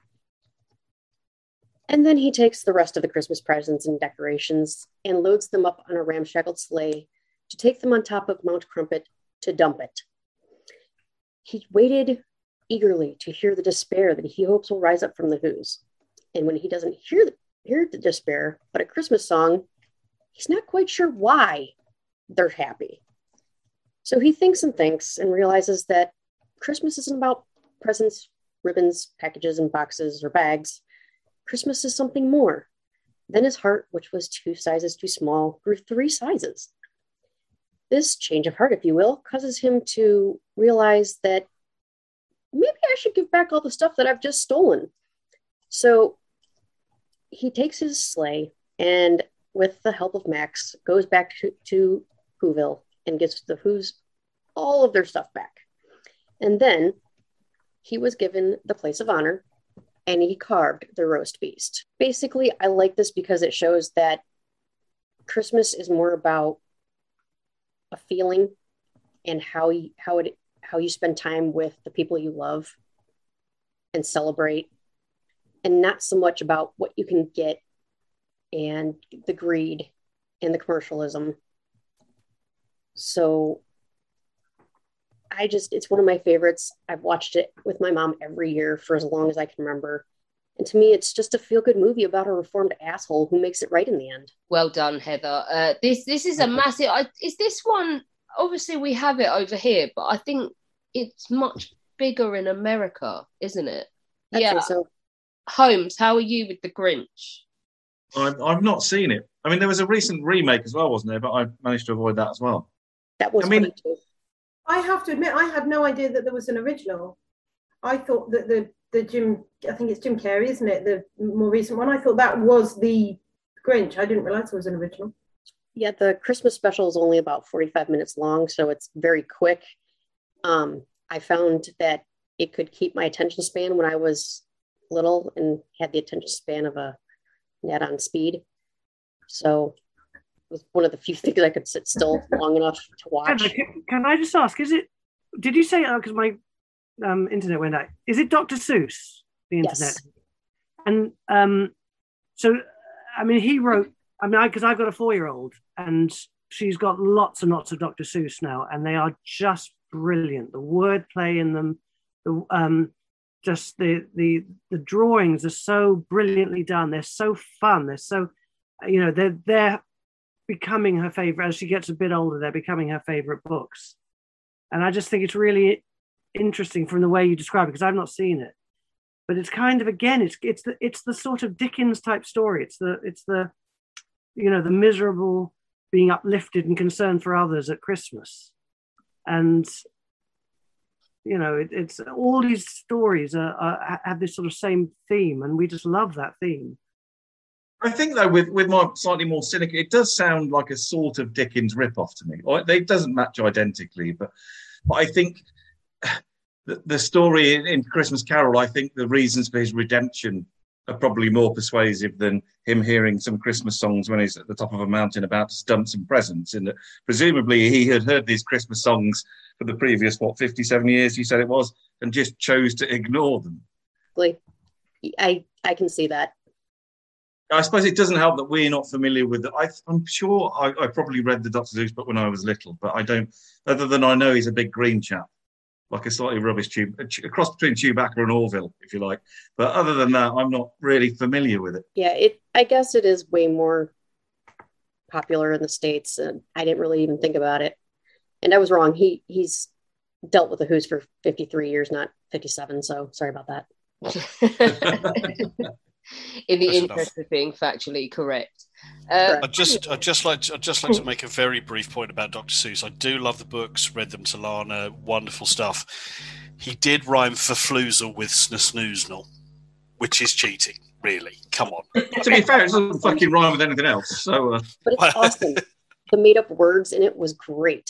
Brilliant. Okay, let's move on to let's do James next. James, have you got a present there? Uh, just yes, while, I do have a present. While you're getting that ready, Lockie, I've now I've seen the delivery thing, and it says it was on the 11th handed to residents. So plot thickens. Hmm. And the address is correct. I just, but it's not Royal Mail. It would have been Amazon. So I don't know. Oh, okay. Right. In that case, hang on. and he's off again. In the meantime, James, what have you got? Okay. Okay. I think this is someone getting revenge for last year. This gift. Why? What is it? It's not another Oh no! Well, actually, no. Oh, it could be. It's a mug. It's a mug which says "Keep calm and pretend it's on the lesson plan." So it could be just a sincere gift. But if anyone remembers, someone got a mug last year, and it caused Oh, a lot of laughter among us. Yeah, but that is a proper size mug, isn't it? Yeah, that's true. That is true. Oh, that's a really nice one, though. I do, I, I do like it. So thank you, whoever got that Secret Santa. So yeah, that's really lovely. Um, I do have a choice for tonight. It is a movie and a book. It was a book first, but to start us off with a quote, let's see if anyone recognizes it. So Beth, I'm looking at you as the Christmas aficionado, and Charlie for your movies as well. At one time, most of my friends could hear the bell, but as years passed, it fell silent for all of them. Even Sarah found one Christmas that she could no longer hear its sweet sound. Though I've grown old, the bell still rings for me as it does for all those who truly believe. I'm going to let uh, Beth or Charlie speak. What am I talking about? Oh, Betsy. Beth's got a mouthful of sweets, and Charlie is flummoxed. I don't have a Scooby. I think I know what it is. I hope I know what it is. Go on then, Beth. There's a certain animated film, Mm-hmm.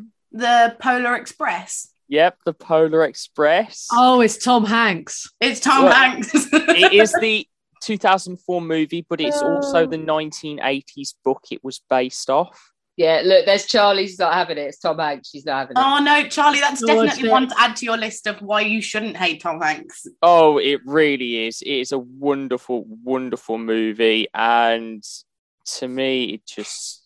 Dorman's gone into capitals here. Dorman, you have issues with this film. I'll let James do his pitch, and then we'll have a chat. Okay, then. James. Okay. Um, now, the basis of this film is a young boy who we never get the name for. He's quite disillusioned with Christmas. He's quite doesn't believe in Santa Claus anymore. And the one time he wakes up and he is hearing what sounds like a train going past his window. Now he stops and he looks out. It is a train. Now that doesn't make any sense because it's a normal street. So he wanders out there, he sees the conductor looking at him, and the conductor calls it the Polar Express, and it's saying it's going to the North Pole, and persuades him to get on board, where he's there with a lot of other children in pajamas. A lot of them believe in Santa Claus. He's very skeptical. So he sits down, he they starts to go on the journey, and the train stops, and a boy doesn't get on. And he thinks this boy looks quite poor, and he clear it's clear the boy changes his mind, so he deliberately stops the train for the boy to get on, um, who thanks him. And during this journey, he meets a lovely um, girl. This is based in 1950s, 1960s America, uh, and black girl at the time, and she's very much a Christmas supporting. Um, she believes in everything Santa Claus. She believes in the spirit of Christmas. And this little boy that he managed to get on, while believes in Santa Claus to an extent, is also reluctant because Santa's never come around to his house or anything and doesn't believe in the spirit of Christmas. So they're going on this journey. He and this boy basically on this journey, he ends up starting to believe a bit more. He starts to believe in people and the true spirit of Christmas. Uh, the movie itself comes with a wonderful soundtrack of Christmas songs, which I sing year in, year out. I am not a Grinch, as many people believe. I do love my Christmas, and I will sing my heart out to them. Um, so on his journey, they get to the North Pole and trying to persuade the little boy they helped get on to come with them to see Santa because Santa's going to give the first present to Christmas to one of the kids. So they're trying to persuade him. They get stuck in um, the North Pole trying to find their way out. And this little boy just starts to believe. And it's really nice that he's trying to help someone else believe, even if he's still skeptical himself. Now they get to the presentation. Santa arrives, but he can't see Santa Claus because he's still doesn't believe and he can't hear the bells ringing from the sleigh and everyone else can. And then he sees this bell and it's loose and it flies off and it flies near him. And he goes to the bell and he starts shaking it. He starts saying, I believe, I believe, I believe. And lo and behold, Santa Claus walks up behind him and says, Those are some very powerful words, uh, words, gives him the first gift of Christmas, and he chooses the bell. Now, on the way back home, he loses the bell because he's got a hole in his dressing gown pocket. Um, but then he wakes up the next day and he finds his pockets fixed, but there's no bell. So he's like, Is this all a dream? And his sister, in the end, finds a little present for him. And inside is the bell, and inside is a note saying, better get that pocket fixed from Santa Claus. And his sister can hear the bell and he can hear the bell, but his parents can't hear the bell. And the movie does end with that quote that I said at the start, um, which is a wonderful quote. Now, the book is slightly different. The book is slightly more humble in regards. There's less story, but the ending's very similar in that the boy does believe a bit, but he only humbly asks for the bell as the first gift of Christmas instead of something quite large. And so the obviously there was changes from the book, but they spent years trying to make this movie. And I just think it's a wonderful story because you get a lot of skepticism from kids nowadays about Santa Claus and even just the spirit of Christmas we've lost in a way. And this story is sort of a redemption arc that, hey, the spirit of Christmas is still there everyone can find the spirit of Christmas in them and the beauty of the holidays as well. And yeah, it's just a movie I always go back to as well. And I just feel it's such a great Christmas story. It's very underrated. Um, a lot of people, especially kids nowadays, quite a few actually haven't heard of the film or seen the film or even read the book, which I find criminal. Uh, most of my form today God help them, said the greatest Christmas movie of all time is Home Alone. Hmm. so you can imagine my reaction to that. Um, but yeah, it's just such a wonderful film, and just the soundtrack to go with it.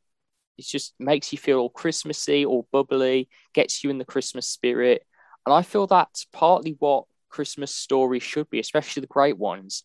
There should be wonderful stories to read or watch or listen to but also get you in the Christmas spirit and get people enjoying the time together. So, yeah, the Polar Express. Thank you very much, James. Um, I fear you've been slightly outdone by Alina eating a dessert in rather a sexual way, and by the fact that Lockie running around his house looking for his secret Santa delivery. It's like watching the Crystal Maze, and it's like weirdly, obsessively addicted oh. watching him coming in and out of the room. Uh, Dorman, why do you have problems with the with the Polar Express? Okay, this is a film in which Santa exists, correct, James? Uh, yes.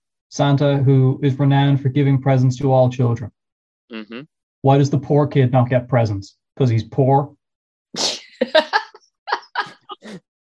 it's a good question, actually.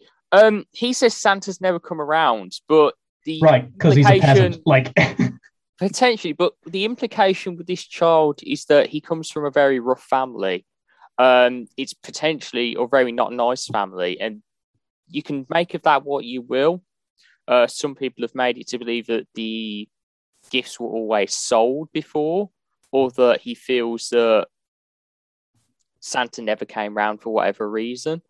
But it's it's implied that he struggled to believe in Christmas, and that the happy ending for that little boy, especially, is that he does get the gift from Santa. he sees the Christmas lights on. He sees the big gift that he tried so desperately to hold on to at the North Pole actually there at his house and really happy.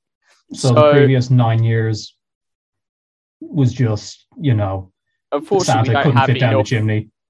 we we just don't have enough to judge what happened there. But I can see enough where you're coming from with that. Uh, James, we don't have enough to judge. James, it's fiction. I know, I know, I know, I know. But I like this story. And also, I- we've, we've got to we've got to quickly move away from this. Does he exist or doesn't he exist? Otherwise, we're going to ruin Beth's Christmas. Santa always exists. It's the concept of Santa. He lives in everyone's heart. and the spirit of Christmas. Oh. Like you said, if you can't hear the bell. Unless you're poor. yeah, unless you're poor. Also, I thought it was quite. You know, should a, a teacher be making sweeping generalisations about a boy's appearance anyway? You, you there, the, the poor-looking one at the back. You there. Oh. Um, I, I'm I'm not sure about this one. I mean, I, I have seen it, and interestingly enough, for a couple of years, it was my son's favourite Christmas film. So we used to watch it every year, and then we saw the Jim Carrey animated Christmas Carol, and ever since we saw that, he's never mentioned this ever again. So I think that possibly tells us something. Maybe, maybe. I think I think a lot of these tend to be American, which isn't a you know necessarily a bad thing. But I mean, we've got this sort of prime Victorian Christmas heritage that we surely we could do some more Christmas films rather than slightly low budget, lame comedy type things. Well, this was definitely not uh, low but- budget, and I can tell you that the um, obviously we've all seen the snowman here. If you're from the UK, especially the Oh, snowman. don't mention the S word in front of Beth because she still fucking cries at the end every time. Right. Right, obviously, you know that film is based on its art style. Now, the book, um, this movie with the Polar Express, is that the uh, the rights for the movie were bought way back in the 90s, and originally it wasn't going to be animated, but they felt they couldn't do it justice, and they wanted to also bring the art style from the book to life in the animation. Shut So up, James. like- You're making it worse. Look at her face. Oh, Look, you don't get to do another pitch and just segue onto the oh. snowman. So No, no, I'm not story about the snowman there. I was No, on do you about wanna- Polar The, the thing is- the story thing is is, that- that Beth had to be forcibly removed from a live action version of the snowman. He had oh. such a hysterical fit when he melted. no, no, no. No, we're- And this I was always- only last week, people. I'm I very always think because the, the Snowman was that film because it Snowman was me written by. Raymond Briggs, wasn't it? Who also wrote that nuclear uh, film about the nuclear holocaust called when what was it Which when is the wind blows horrible. When the wind Yeah. blows, yeah. because in my mind those one of those films leads directly into the other so the ending is even sadder The snowman is about a ginger kid who finally gets a friend and then he dies. That's the extra credit scene in Charlie Brown, is it? Oh. Just pans Happy out to a, a people, happy ending. crucifix. I think I need to go visit Lucy's little psychiatry booth now. Thank you. Altogether, it's the most wonderful time oh, Merry God help us. Christmas. Joshua, any thoughts on the Polar Express? Um, yeah, no, it, it's it's what I mean. I always thought I took a real interest in Christmas. I love it. I watch it. Just completely passed me by. I mean, I've vaguely heard of it. I didn't know Tom Hanks was in it.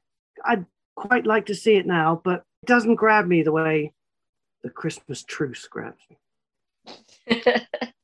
For example, I don't know. It, it it sounds like a nice story, but and and James sells it fantastically, but it it it's, um it's not it's not doesn't feel heavy with the others. Right. Okay. Who should we go to next? Holmes, have you got a present to open? i have actually i've got two Do it. i've got to get up to get one so i'll do, I'll do the getting up to get the one first they're unwrapped Everyone will just go back to watching Alina eat. What are you eating? Looks good, whatever it is. Ice cream? I'm eating ice cream and a small piece of cake. And for anybody who's listening, no, it's not cheesecake and it's not as good as the cheesecake that I usually have. It's about average. what what was brilliant was we were what as James was Paul James was innocently just doing his thing. You put a massive amount of ice cream on your spoon and you were going to shovel it in, and then you realised everyone was watching, so you thought you'd go back and half the amount. But I think Chris was quite excited to watch you like literally get your gob around the first version, um, but then you decided to be more demure. no comment. Holmes, what you got for Christmas? Well, this um, this came. It wasn't wrapped up, but it came in a package. It said it's cold and needs to be refrigerated immediately. So I had to open it. Yeah. But it is. It's a selection of cheeses. Ooh. And they all look pretty good. Apart from, if I'm being honest, there is one there that's got orange and whiskey in it. And as Johnny knows, my hatred of fruit and cheese, that's going straight in the food bin. But the rest of them look pretty good, to be honest. And while I'm uh, eating my cheese, I've got these lovely socks that have got bits of cheese on them. And now I'm rapidly approaching 50. I'm at that age where I don't give a shit what my socks look like. So I'll quite gladly wear those. I'll even wear them out. So thank you to whoever. Excellent. Very cheesy Christmas at Shay Holmes coming right up. And Johnny's like, don't bin anything. I'll be round tomorrow. No, the, the stuff with the fruit in it, you, yeah, he's, he's absolutely correct. That's that's that's the, the right course of action, straight in the food bin. Oh, right. Okay. Where should we go next? Who should we do next? In a sudden flash, it all comes clear. It's a eureka moment, an epiphany. Hi, I'm Marcus Smith, host of the Constant Wonder podcast. The world offers marvel, meaning, and mystery around every single corner. In nature, art, science, culture, history, we talk everything from bees and beetles to obelisks and asteroids. Experience the thrill of transformative encounter. We'll bring more wonder to your day. Listen to Constant Wonder wherever you get your podcasts. Let's go to Dorman. We wish you a Merry Christmas. Right. Um, so, as is tradition, I've taken this very seriously. Um, and since Holmes and Chris have already declared that the Return of the Jedi isn't festive, I'm pretty much screwed. Um, so, Christmas, Hallmark films, It's a Wonderful Life, Truces, Peace and Goodwill to All Men. This obviously has nothing to do with the Christmas spirit. Um, the true spirit of Christmas is the administrative horror of a census, a pregnancy scandal, a housing crisis, and the evils of Airbnb, and at the very end of it, a genocide of babies. Um, now, how are any of the previous stories we've had related to anything listed there? I ask you, apart from maybe James's poor child. Um, so, on the first day of Christmas, America gave to me rebellion in the colonies. Um, this is what Christmas is all about the proliferation of Americanism into our lives, surprises, and most importantly, sorry, Chris, but murdering Germans. So, what I'm going to talk about is the Battle of Trenton, in which George Washington led a surprise attack on a Hessian garrison, which was absolutely plastered out of its face on gin. Uh, this took place across December 20, 25th, 26th, 1776. The American War of Independence had begun rather poorly for the Americans, shockingly enough, uh, the origins of which are probably covered on a history hack episode somewhere in the catalogue. um, basically, they'd been kicked out of uh, the area around New York in a series of fairly humiliating defeats.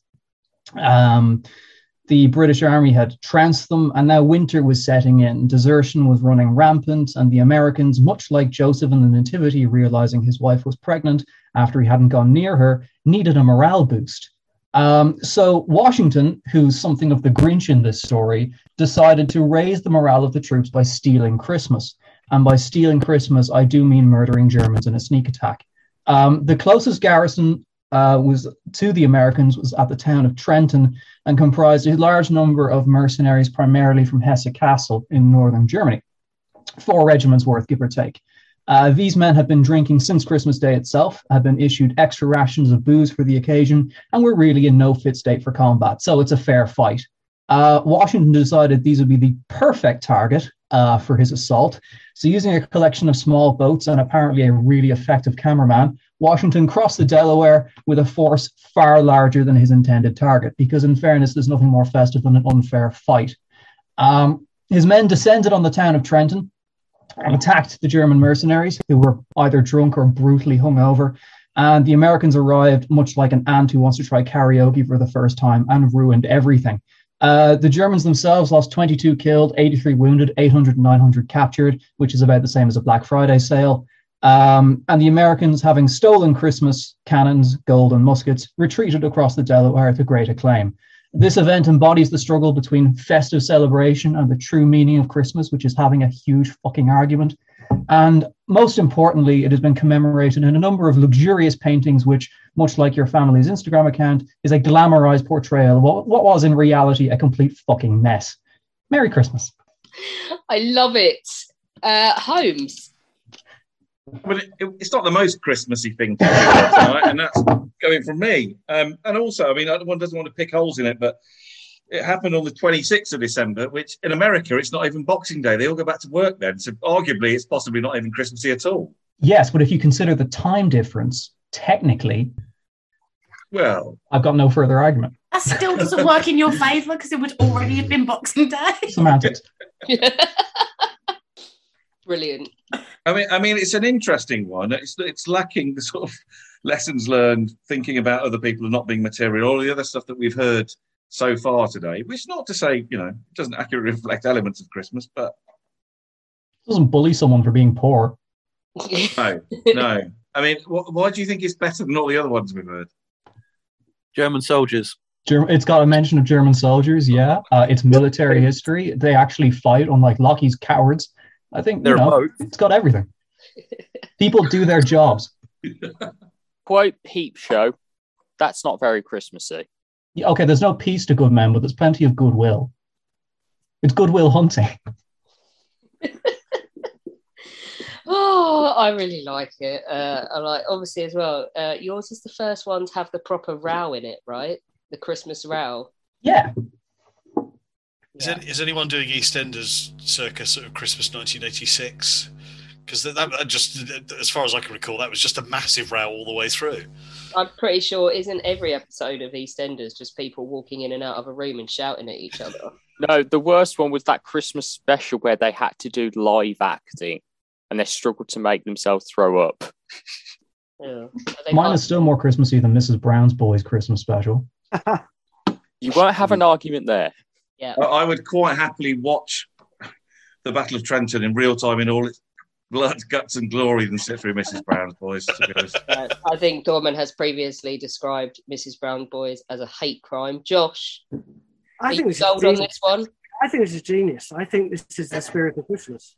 I think this is I, in, in lots of different ways. You got the you got first of all, we've been talking about how you know we've got this sort of British idea of Christmas, and the Americans have taken it, and Hollywood's taken it, and sort of done. This is this is the original the original. The Americans taking you know taking something British and making it their own, and so so you've got that. It happens at Christmas. Um, it's I, I just think it's I, I think this is really really clever. I like it a lot. I mean, gone- maybe if maybe if George Washington had snuck a small bell into one of the pockets of the prisoner of war, it would have given it that extra element of Christmasness. Yeah, I that's think- what woke up the it's I think it's got Christmas. I think it's got Christmas all over it. I think this is um yeah, I've gone into my top two. Oh, I said that's the first time on this podcast I've ever been called a genius. Yeah, he's like, Josh could come again. uh, oh no, we shouldn't be saying that after all the porn. This is this is this is so outside. Yeah, that's great. Um, right. Okay, let's go to. I want to know where Alina's gone with hers because she's used the only remotely heartwarming Polish story in history, which is Wojtek the Bear already. So where's she going now? I'm going to try and mimic Owen. It ain't going to happen. I'm going to give it a good go. Okay. Girls and boys, I hope you are sitting down and uh, warming your fuzzy little Christmas thingies. Thingies. Yeah, with your little Christmas hats on and your little Christmas jumpers on and cuddling your dog or your cat or whatever friggin' hell you got at home. And I'm going to tell you a story. It was late one fall in Halloween land, and the air had quite a chill. Against the moon, a skeleton sat alone upon a hill. He was tall and thin, with a bat bow tie, Jack Skellington was his name. He was tired and bored in Halloween land. Everything was always the same. I'm sick of the scaring, the terror, the fright. I'm tired of being something that goes bump in the night. I'm bored with leering my horrible glances, and my feet hurt from dancing those skeleton dances. I don't like graveyards, and I need something new. There must be more to life than just saying boo. Then out from a grave with a curl and a twist came a whimpering, whining, spectral mist. It was a little ghost dog with a faint little bark and a jack o' lantern nose that glowed in the dark. It was Jack's dog, Zero, the best friend he had, but Jack hardly noticed, which made Zero sad. All that night and through the next day, Jack wandered and walked. He was filled with dismay. Then, deep in the forest, just before night, Jack came upon an amazing sight. Not 20 feet from the spot where he stood were three massive doorways carved in wood. He stood before them, completely in awe, his gaze transfixed by one special door. Entranced and excited, with a slight sense of worry, Jack opened a door to a white, windy flurry. Jack, Jack didn't know it, but he'd fallen down in the middle of a place called Christmas Town. Immersed in the light, Jack was no longer haunted. He had finally found the feeling he wanted. And so that his friends would think him a liar, he took the present filled stockings that hung by the fire. He took candy and toys that were stacked on the shelves and a picture of Santa with all of his elves. He took lights and ornaments and the star from the tree. And from the Christmas town sign, he took the big letter C. He picked up everything that sparkled or glowed. He even picked up a handful of snow. He grabbed it all without being seen. He took it all back to Halloween. Back in Halloween, a group of Jack's peers stared in amazement at his Christmas souvenirs. For this wondrous vision, none were prepared. Most were excited, though a few were quite scared. For the next few days, while it light, lightened and thundered, Jack sat alone and obsessively wondered why is it they get to spread laughter and cheer while we stalk the graveyards, spreading panic and fear? Well, I could be Santa and I could spread cheer. Why does he get to do it year after year? Outraged by injustice, Jack thought and he thought. Then he got an idea. Yes, yes, why not? In Christmas Town, Santa was making some toys. Even though the din he heard a soft noise, he answered the door, and to his surprise, he saw weird little creatures in strange disguise. They were altogether ugly and rather petite. As they opened their sacks, they yelled, Trick or treat! Then a confused Santa was shoved into a sack and taken to Halloween to see Mastermind Jack. In Halloween, everyone gathered once more, for they'd never seen a Santa before, and they cautiously gazed at the strange old man. Jack related to Santa his masterful plan. My dear Mr. Claus, I think it's a crime that you've got to be Santa all of the time. But now I will give presents and I will spread cheer. We're changing places. I'm Santa this year. It is I who will say Merry Christmas to you. So you may lie in a coff- lie in my coffin, creak doors, and yell boo. And please, Mr. Claus, don't think ill of my plan, for I'll do the best Santa job that I can. And though Jack and his friends thought they'd do a good job, their idea of Christmas was st- still quite macabre. They were packed up and ready on Christmas Eve day when Jack hitched his reindeer to his sleek coffin sleigh. But on Christmas Eve, as they're about to begin, a Halloween fog slow, slowly rolled in. Jack said, We can't leave this fog, it's just too thick. There'll be no Christmas, and I can't be St. Nick. Then a small glowing light pierced through the fog. What could it be? It was Zero, Jack's dog. Jack said, Zero, with your nose so bright, won't you guide my sleigh tonight? And so to be needed was Zero's great dream, so he joyously flew to the head of the team. As the skeletal sleigh started its ghostly flight, Jack crackled, Merry Christmas to all, and to all good night. 'Twas the nightmare before Christmas, and all through the house, not a creature was peaceful, not even a mouse. The stockings all hung by the chimney with care, when opened that morning, would cause quite such a scare. The children all nestled so snug, in their beds, would have nightmares of monsters and skeleton heads. The moon that hung over the new fallen snow cast an eerie pall all over, all over the city below. And Santa Claus's laughter now sounded like groans, and the jingling bells like chattering bones. And what to their wondering eyes should appear but a coffin sleigh with a skeleton deer, and a skeletal driver so ugly and sick, they knew in a moment this can't be Saint Nick. Okay, I'm going to stop because this is like going to go on forever.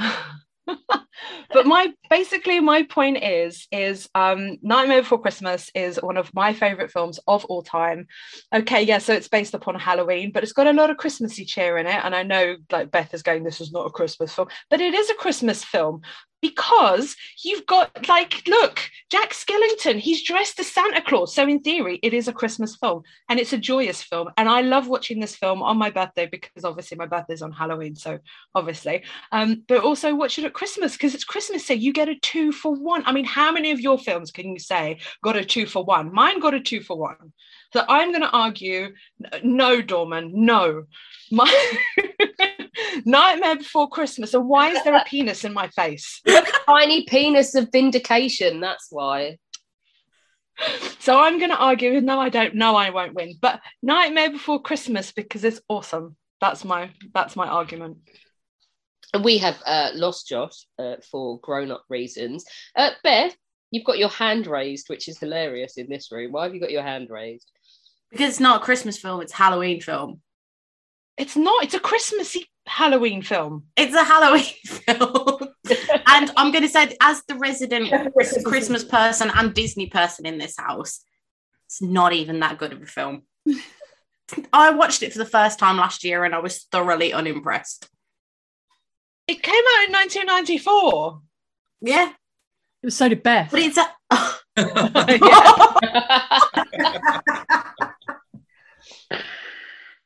it's the best. I it is my. You just destroyed my heart and soul. That is my favorite film of all time. No, and I know all the words, and I know every single like, word to that. I film. like the songs. The songs are great, but I don't. I didn't enjoy the film. And it's a, it's a because it's a Halloween film, and I don't do Halloween. I do Christmas. Christmas film. It's a. Can I just say, hands up, who says this is a Christmas film? Christmas film. Hundred percent a Christmas film. Yeah, Resident Goth, definitely.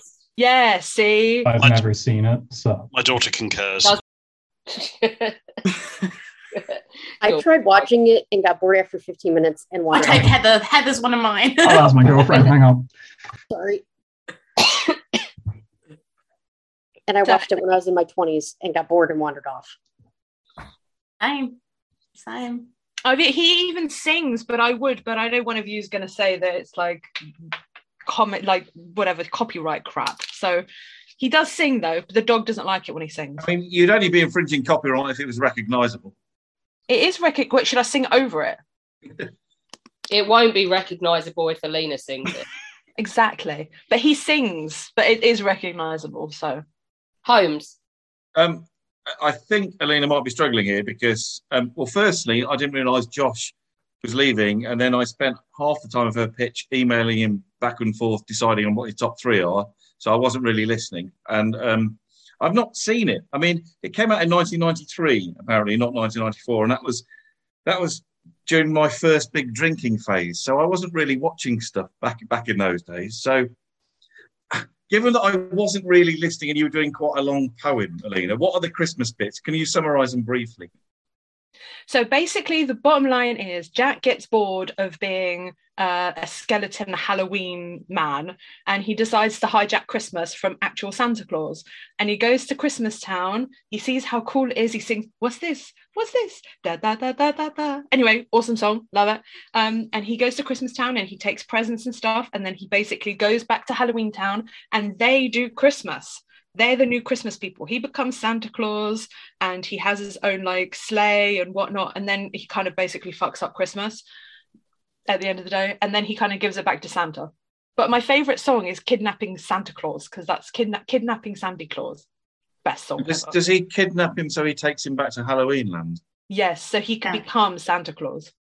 So Does how is that sound not like a very film? Christmassy thing to do. Is there a sequel where Santa's held in like the Halloween camp or whatever? See, Uh, that actually would be a really good sequel. I'd so watch that. you specifically might, but Small children, not so much. mm. that clown terrified me as a child. I've got to tell you, it's the only part I still can't watch to as an adult. It's literally just like seconds of it, but it's okay. Okay. Any other comments on the Nightmare Before Christmas? It's a Halloween movie. Christmas movie. You can carry on in the background uh, while I do mine. Uh, well, I've kind of semi opened mine already to try and make this go a bit quicker. Ooh, we have packaging. Ah, this looks suspiciously light. Might be alcohol, which means Alex is going to be very happy with Secret Santa. Ooh. Hurrah! More Hendrick's. For those that don't know, so I've got oh Hendrick's Orbium, which is a limited release with Blue Lotus in it. Thank you very much, Secret Santa. I don't think you got this for 15 quid. Uh, but I'm very, very grateful. I'll put it with the random bottle of the Luna one that turned up at my house. And today, something else from my wish list turned up at my house as well. I don't know who's buying this stuff, but thank you, whoever sent me the book about the Central Asian Revolt in 1916 that was on my wish list. Um, I did wish it. Uh, thanks. And thank you, Secret Santa, as well. Right, let me get rid of the packaging and cradle my bottle of gin while I tell you about the greatest Christmas story ever. It was Christmas Eve. There's no mouse stirring, but what is stirring at Nakatomi Plaza is a rogue NYPD police officer who wages a one man war against a highly organized terrorist cell as he lays waste to henchmen and an entire building in a rampaging action epic featuring bullets, blood, and bombs. Because let's face it, after being gagged by feckin' Christmas joy and Hallmark and all of that shit for the whole of October, November, and December, I don't want nothing else but violence. Um, Die Hard 100% is, don't shake your head at me more, it is a fucking Christmas film. It takes place during a Christmas party. It has Christmas music in it. The Die Hard soundtrack has in it Winter Wonderland, Let It Snow, Christmas in Hollis, and Ode to Joy. They're all on the soundtrack and they're all in the film.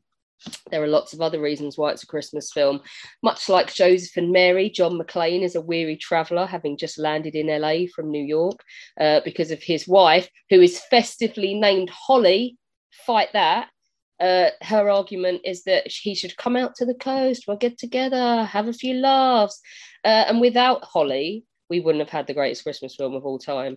So he was tired. It snows, hasn't snowed in LA since 1962, but it snows in Die Hard. Both tales feature a pregnant woman. In fact, I think you'll find Die Hard features too, because, and this is the bearing gifts thing, uh, the police officer buys a present for his pregnant wife and there's also a pregnant woman being held hostage because McClane's wife is nice to her so pregnant women teaches you the value of family as well because John has flown all the way to LA to see his family who presumably ran away from him at some point but also it teaches you the value of uh, value of family when Carl finds out his brother's dead, that immortal moment where he comes out of the lift uh, and he there's the jumper with "Now I have a machine gun," ho ho ho, uh, which is one of my favourite moments of the film. Hans Gruber is hands down a better Christmas villain than the Grinch. The Germans are the ones that do Christmas better than anyone, and it's got Germans in it.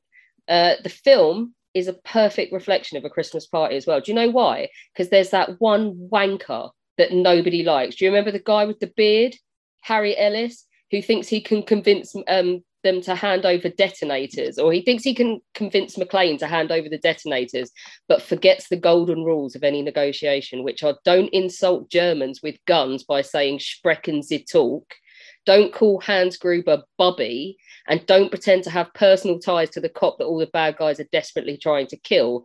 Uh, he does redeem himself a little bit though, with his final line before getting offed is one of the greatest ever. Hans, baby, put away the gun. This is radio, not television. Uh, John McClane comes bearing gifts. That's why it's Christmassy as well. Uh, the three wise men may have turned up with gold, frankincense, and myrrh for baby Jesus. John McClane turns up with C4 bullets and strangulation by chain. I know Alina would prefer the second lot. Best use of wrapping equipment ever as well when he sellotapes the gun to his back at the end. And stats don't lie, people. Christmas Eve 2016, 1.3 million Americans watched Die Hard. That beats Home Alone, Miracle on 34th Street, and The Santa Claus. Yippee ki motherfuckers. Best ever Christmas story.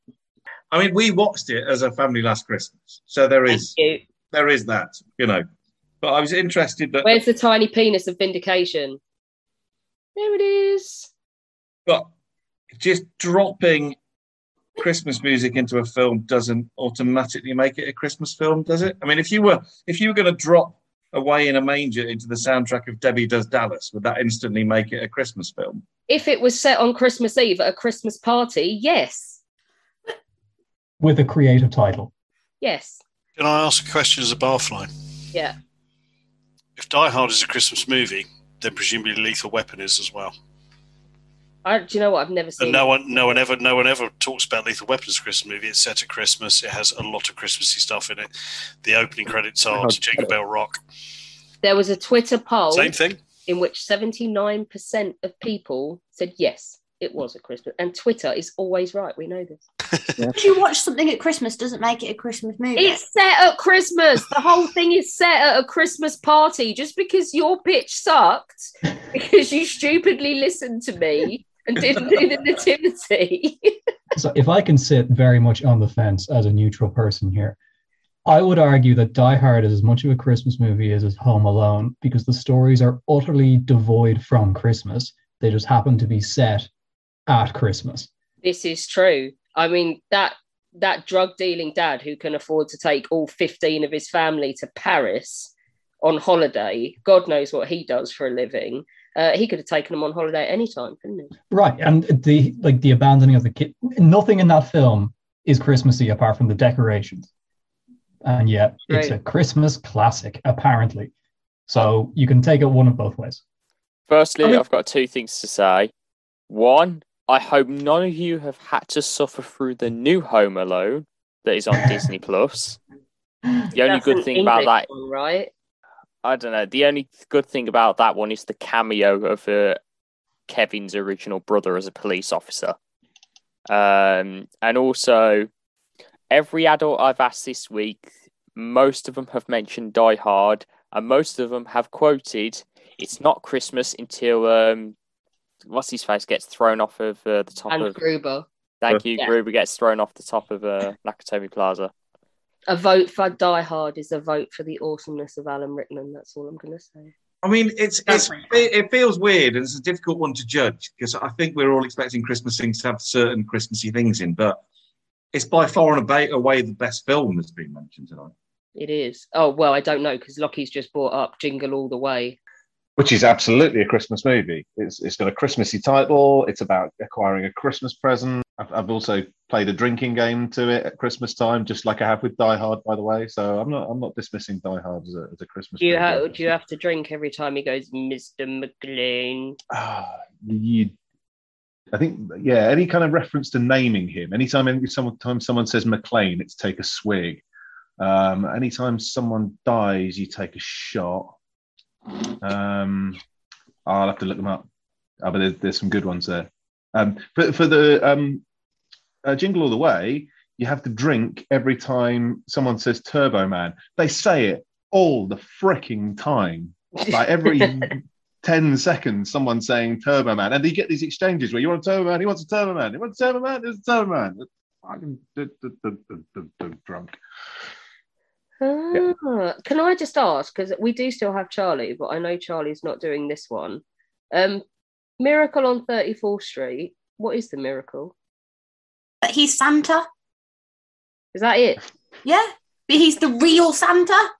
There are there any Germans? Isn't it? I don't want to put my technical, dull legal head on, but isn't it that they can't prove he isn't the real Santa? Isn't that the? Uh... He he was Santa in the same way as Trump was acquitted. Oh, okay. So that's why no one's argued for it tonight. Beth, Mm. you, you should you should seriously apply pl- apply for mastermind with Christmas as your specialist subject. There's nothing you've not known about Christmas and. uh, all Well, I was just, I was just, I've been messaging. Me and Dorman have been messaging all night, and we've been talking about things. So I was like, we've obviously mentioned Alan Rickman twice, but you're forgetting the third Christmas film that Alan Rickman in is in. Die Hard 3.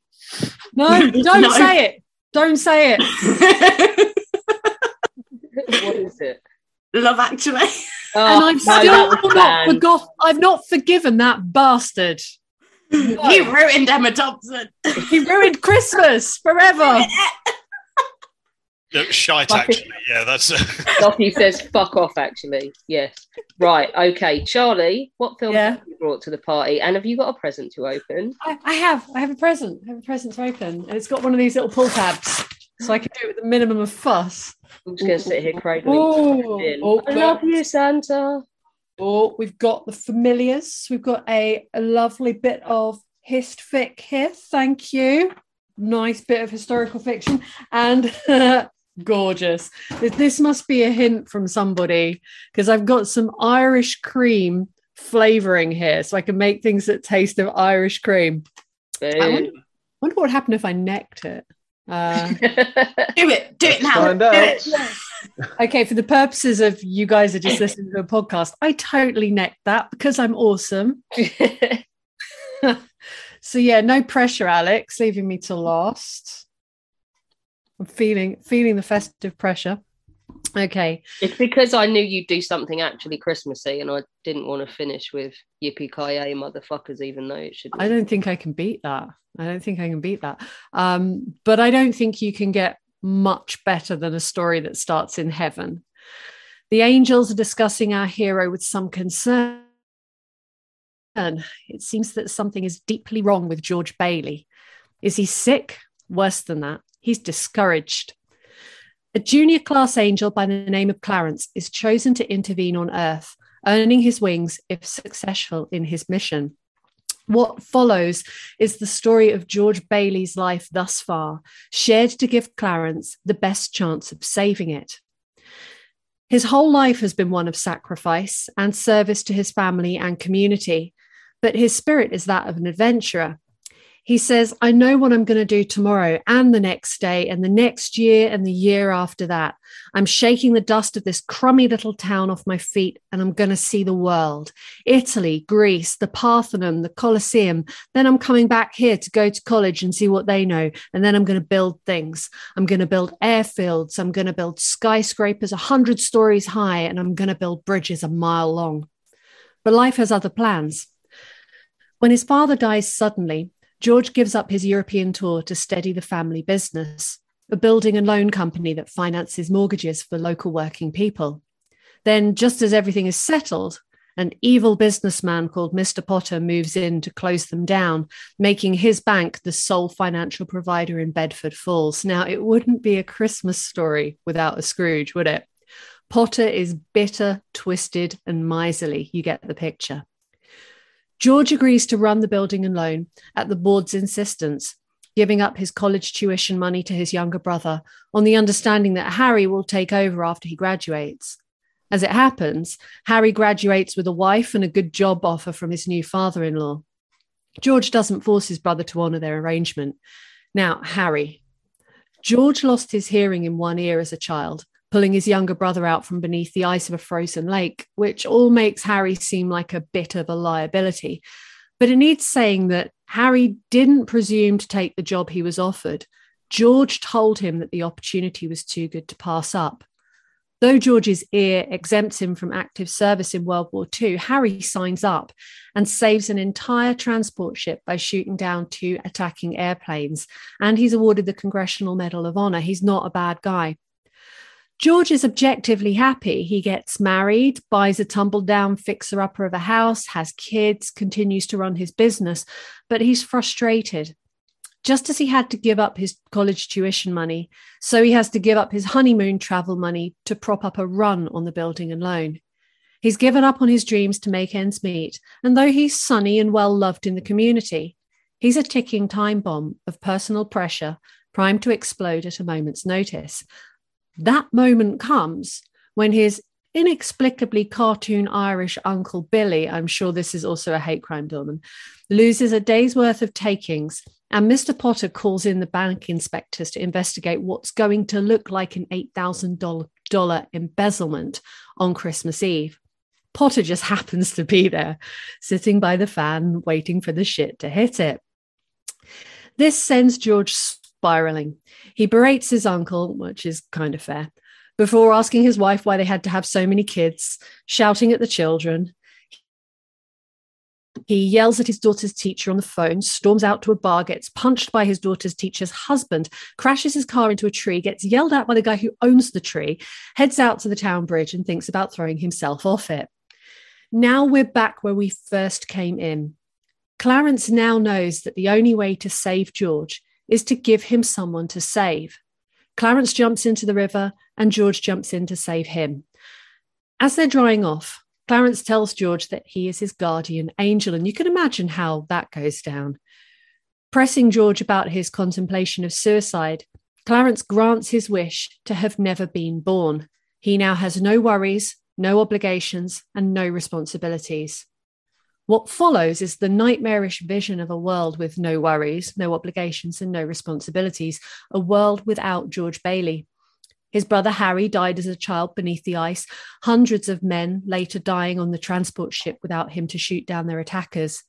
The town of Bedford Falls belongs to the evil Mr. Potter in the absence of the building and loan. It's called Pottersville now. George's friends are all suffering, indebted to Potter for the privilege of living in his slums. The town is all seedy bars.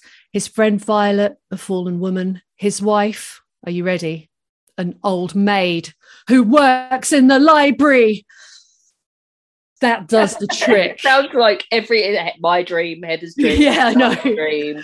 she wears a hat, glasses, dream. and no makeup. She Ah! has no man. Ah!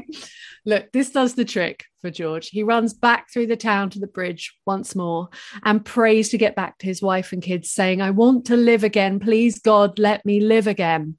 His prayer answered, he runs home through beautiful old Bedford Falls to his family and the police.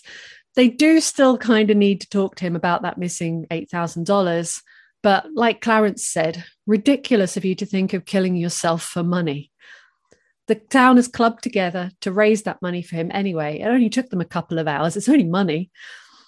It's a Wonderful Life is a Christmas story that requires its annual telling. Why? Because it's a Dickensian parable about what happens when you don't take time to appreciate what you have and when you don't take the time to do something for yourself once in a while the feeling I get from the end of this film, other than the feeling of the ugly tears that I'm crying like an idiot, is that George needs to take what he's learnt and remember it. He needs to let others come to his rescue every once in a while and enjoy his adventures where they can. Sure, they might not be, you know, he might not be traveling the world, but he's still doing stuff. He wanted to build things. Well, he built a business and a family and he's loved, and it's really not so bad. The festive season is highly loaded emotionally, and the pressure to make the experience perfect for other people can get a little bit too much. So, this is my appeal for whoever does the heavy lifting over Christmas in your house. Whoever has to come up with a whimsical experience with a sodding elf on a shelf every single day in December, take a little time for yourself, chill out, have a little glass of sherry if that's your thing. If not, just sit in the tub and watch It's a Wonderful Life. Just take a moment to yourself. I really think that that's important, and I think that's something that we learn from this modern modern version of a Dickens. It's a Wonderful Life. It's the greatest Christmas story. Thank you. Well done. Um, Holmes, what do you make of this one? Tell me you've seen this one. I haven't. It's another tricky one for me. What? I'm afraid.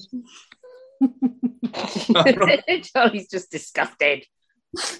I'm basically here for my for my epic legal training, not my film knowledge. I mean, it sounds quite good. I, you know, I'm not. I, I like the bit about the end, which I think was important. But uh, the thing that you mentioned about you've got to think about yourself every so often, and the pressure on having the perfect Christmas. I agree with all that. I wasn't. sure- did- I couldn't tell from what you were saying, as I've not seen it. Did he actually take the eight thousand dollars? No, no, his uncle Billy lost it.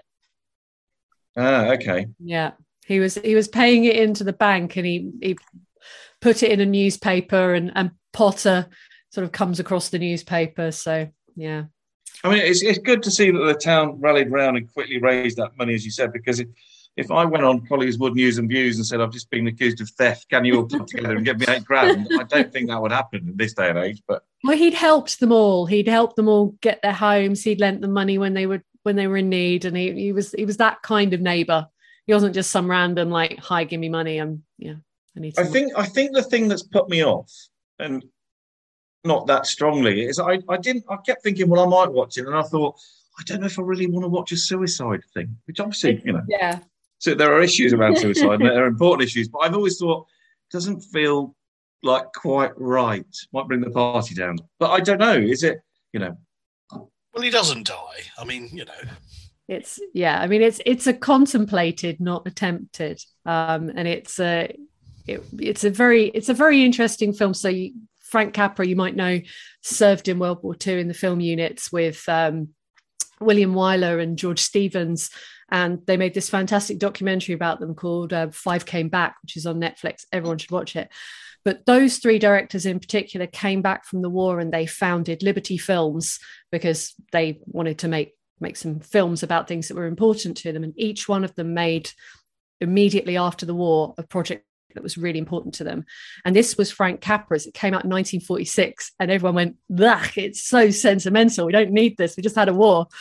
But it got nominated for five Academy Awards. And with television and annual viewings became just a it became big after that. And it's, it's now one of those institutions of a movie. Can I ask, because it is iconic, uh, even if it doesn't win tonight, it is an iconic Christmas film, and there's loads of people, my mum included, that will will have to watch it every Christmas. Has anyone ever done a remake and thought like, oh, I could do that so much better with some CGI and some color? I don't think not, anyone. It's odd. I don't think anyone would touch it with a barge pole. They tried to colorize it, um, right. Famously, because of course it's a black and white film, and and there are there are still people who won't watch films because they're black and white. And they they had the technology i think they did it in the 70s or something they did it really badly and tried to make it color for no apparent reason. But uh, no i don't think anyone's tried to remake it. I don't think anyone would touch it with a barge pole. It's very unlike hollywood not to try and spin some money out of something that is so successful mm. and iconic.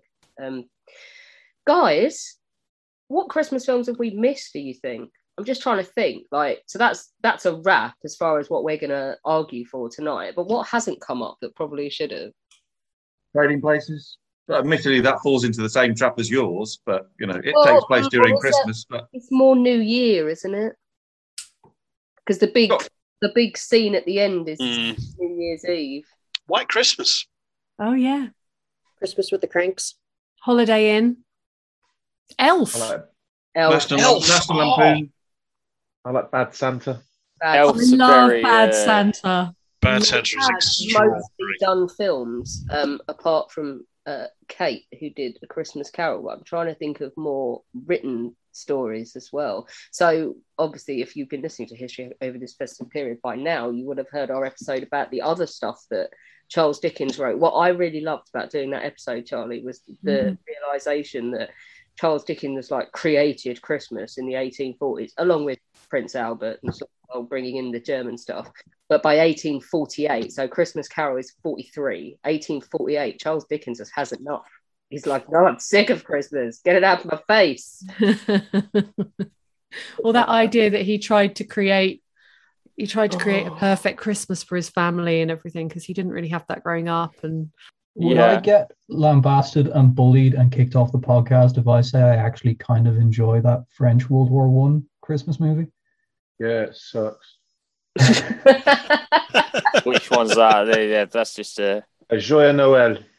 Uh, oh, that one. Yeah, the one where um oh what's her face comes and they, they, they send some guys to yeah that's it they do some singing don't they i didn't mind it when i watched it a few years ago then out of curiosity i watched the dvd extras uh, where the director was talking about it from a history perspective and he said uh, the Christmas truce couldn't take place in a lot of places because of the minefield that was was in no man's land. So at yes, that he seems to have I thought, mistaken that for, for the border between North and South Korea. I think. Yeah, Um, I- although I did actually, I did actually look at um, uh, the cast list, uh, and there is someone called Bernard Le Coq uh, who is in it. So I was mildly ent- entertained by that. It's also got, it's also got Trevor from EastEnders in.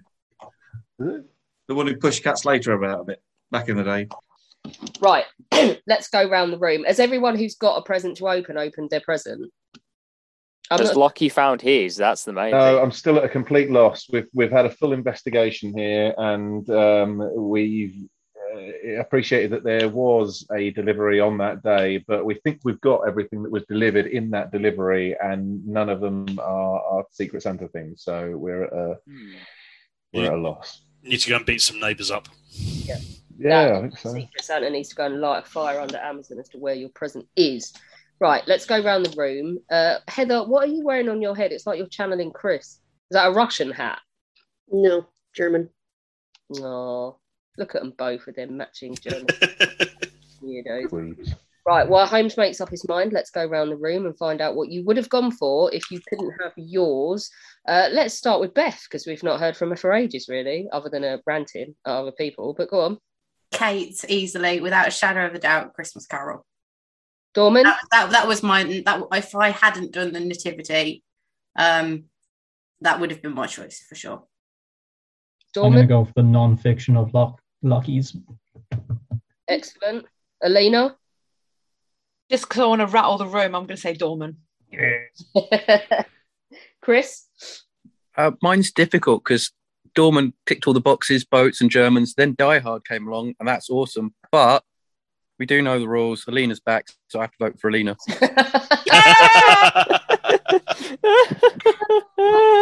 Don't ever change, Chris. Lockie? Uh, I think it's a wonderful life. Probably edges it of the kind of fiction in the room. I think that was my favourite. James? Um, I mean, originally tradition it was me voting Alina, but no, it's sorry not. I I actually have to go for Lockie's here because it is a real life story. Yes, there's a lot of myth around it, but that it happened in real life and it wasn't fictionalized for me.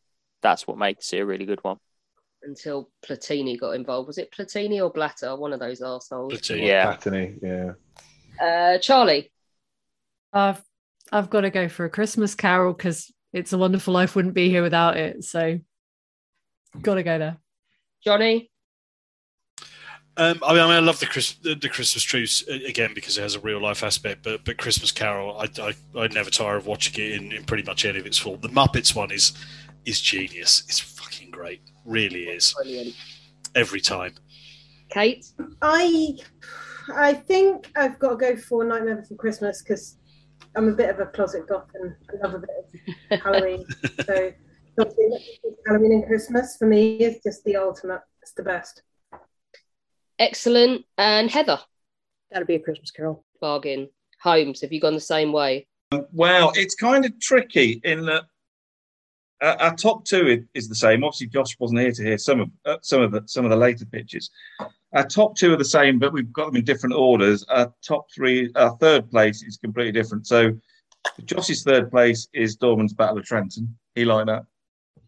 I think mine, or if, even though I haven't seen it, based on oh, the pitch, is probably a Wonderful Life because there's been some films mentioned tonight that I have seen that are utter shit and shouldn't, shouldn't come anywhere into our thinking. I mean, I think if Beth had gone for the proper nativity, she would have won hands down on the basis that Stop none of, these, none of these things would have existed without them. So it has to be the, the best Christmas story of all time. So what you're saying is a complete walk-in, like not even a challenge. She needn't have even prepared.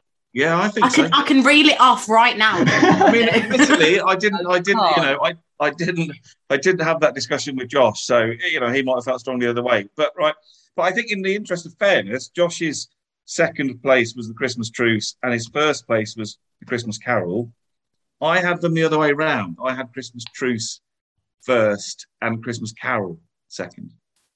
And it's difficult because one, I think, has a slightly the, the Christmas Carol has a much bigger influence, but the fact that the Christmas truce actually happened, I think, is also important as well. So I don't And know. we also, could- Josh could- left, so fuck him. he did say I could choose what I want, actually. So, um, yeah. I mean, we could we could have two number ones. We could have a tie. Should we, in, in Which the spirit of a Christmas, in the spirit of Christmas, should we not have a joint winner? I think so, and also I think nobody gives a shit who listens to this anyway, is it really? yeah, I think it's ultimately going to destroy anyone's Christmas. Yeah. Uh, so let's have a tie at the top. Um, and Oh. Merry Christmas. And uh, should we all do the line Tiny Tim? No. Yes. Merry Christmas, everybody out there. If anyone has lasted to the end of this. And one, two, three. God bless, Bless us, us, everyone. When our guests join us to talk about their work and their new book, the 45 minutes or so they spend with us is just a taster of all their efforts. So, to this end, we have launched our very own bookshop on bookshop.org, where you can find our guests' latest and greatest books. You can support them and you can support History Hack too. 10% of every sale via our bookshop supports the podcast and allows us to keep at it and bring you more amazing guests.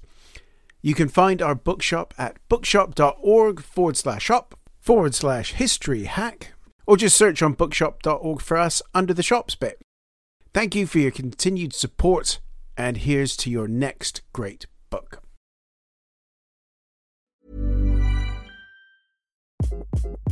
Hi, this is Craig Robinson from Ways to Win, and support for this podcast comes from Invesco QQQ, the official ETF of the NCAA. Invesco QQQ is proud to sponsor this episode, and even prouder to provide access to innovation for the last 25 years. Basketball has had innovations over the years too. We're seeing the game played in new ways every day. Learn more at Invesco.com slash QQQ. Let's rethink possibility. Invesco Distributors, Inc.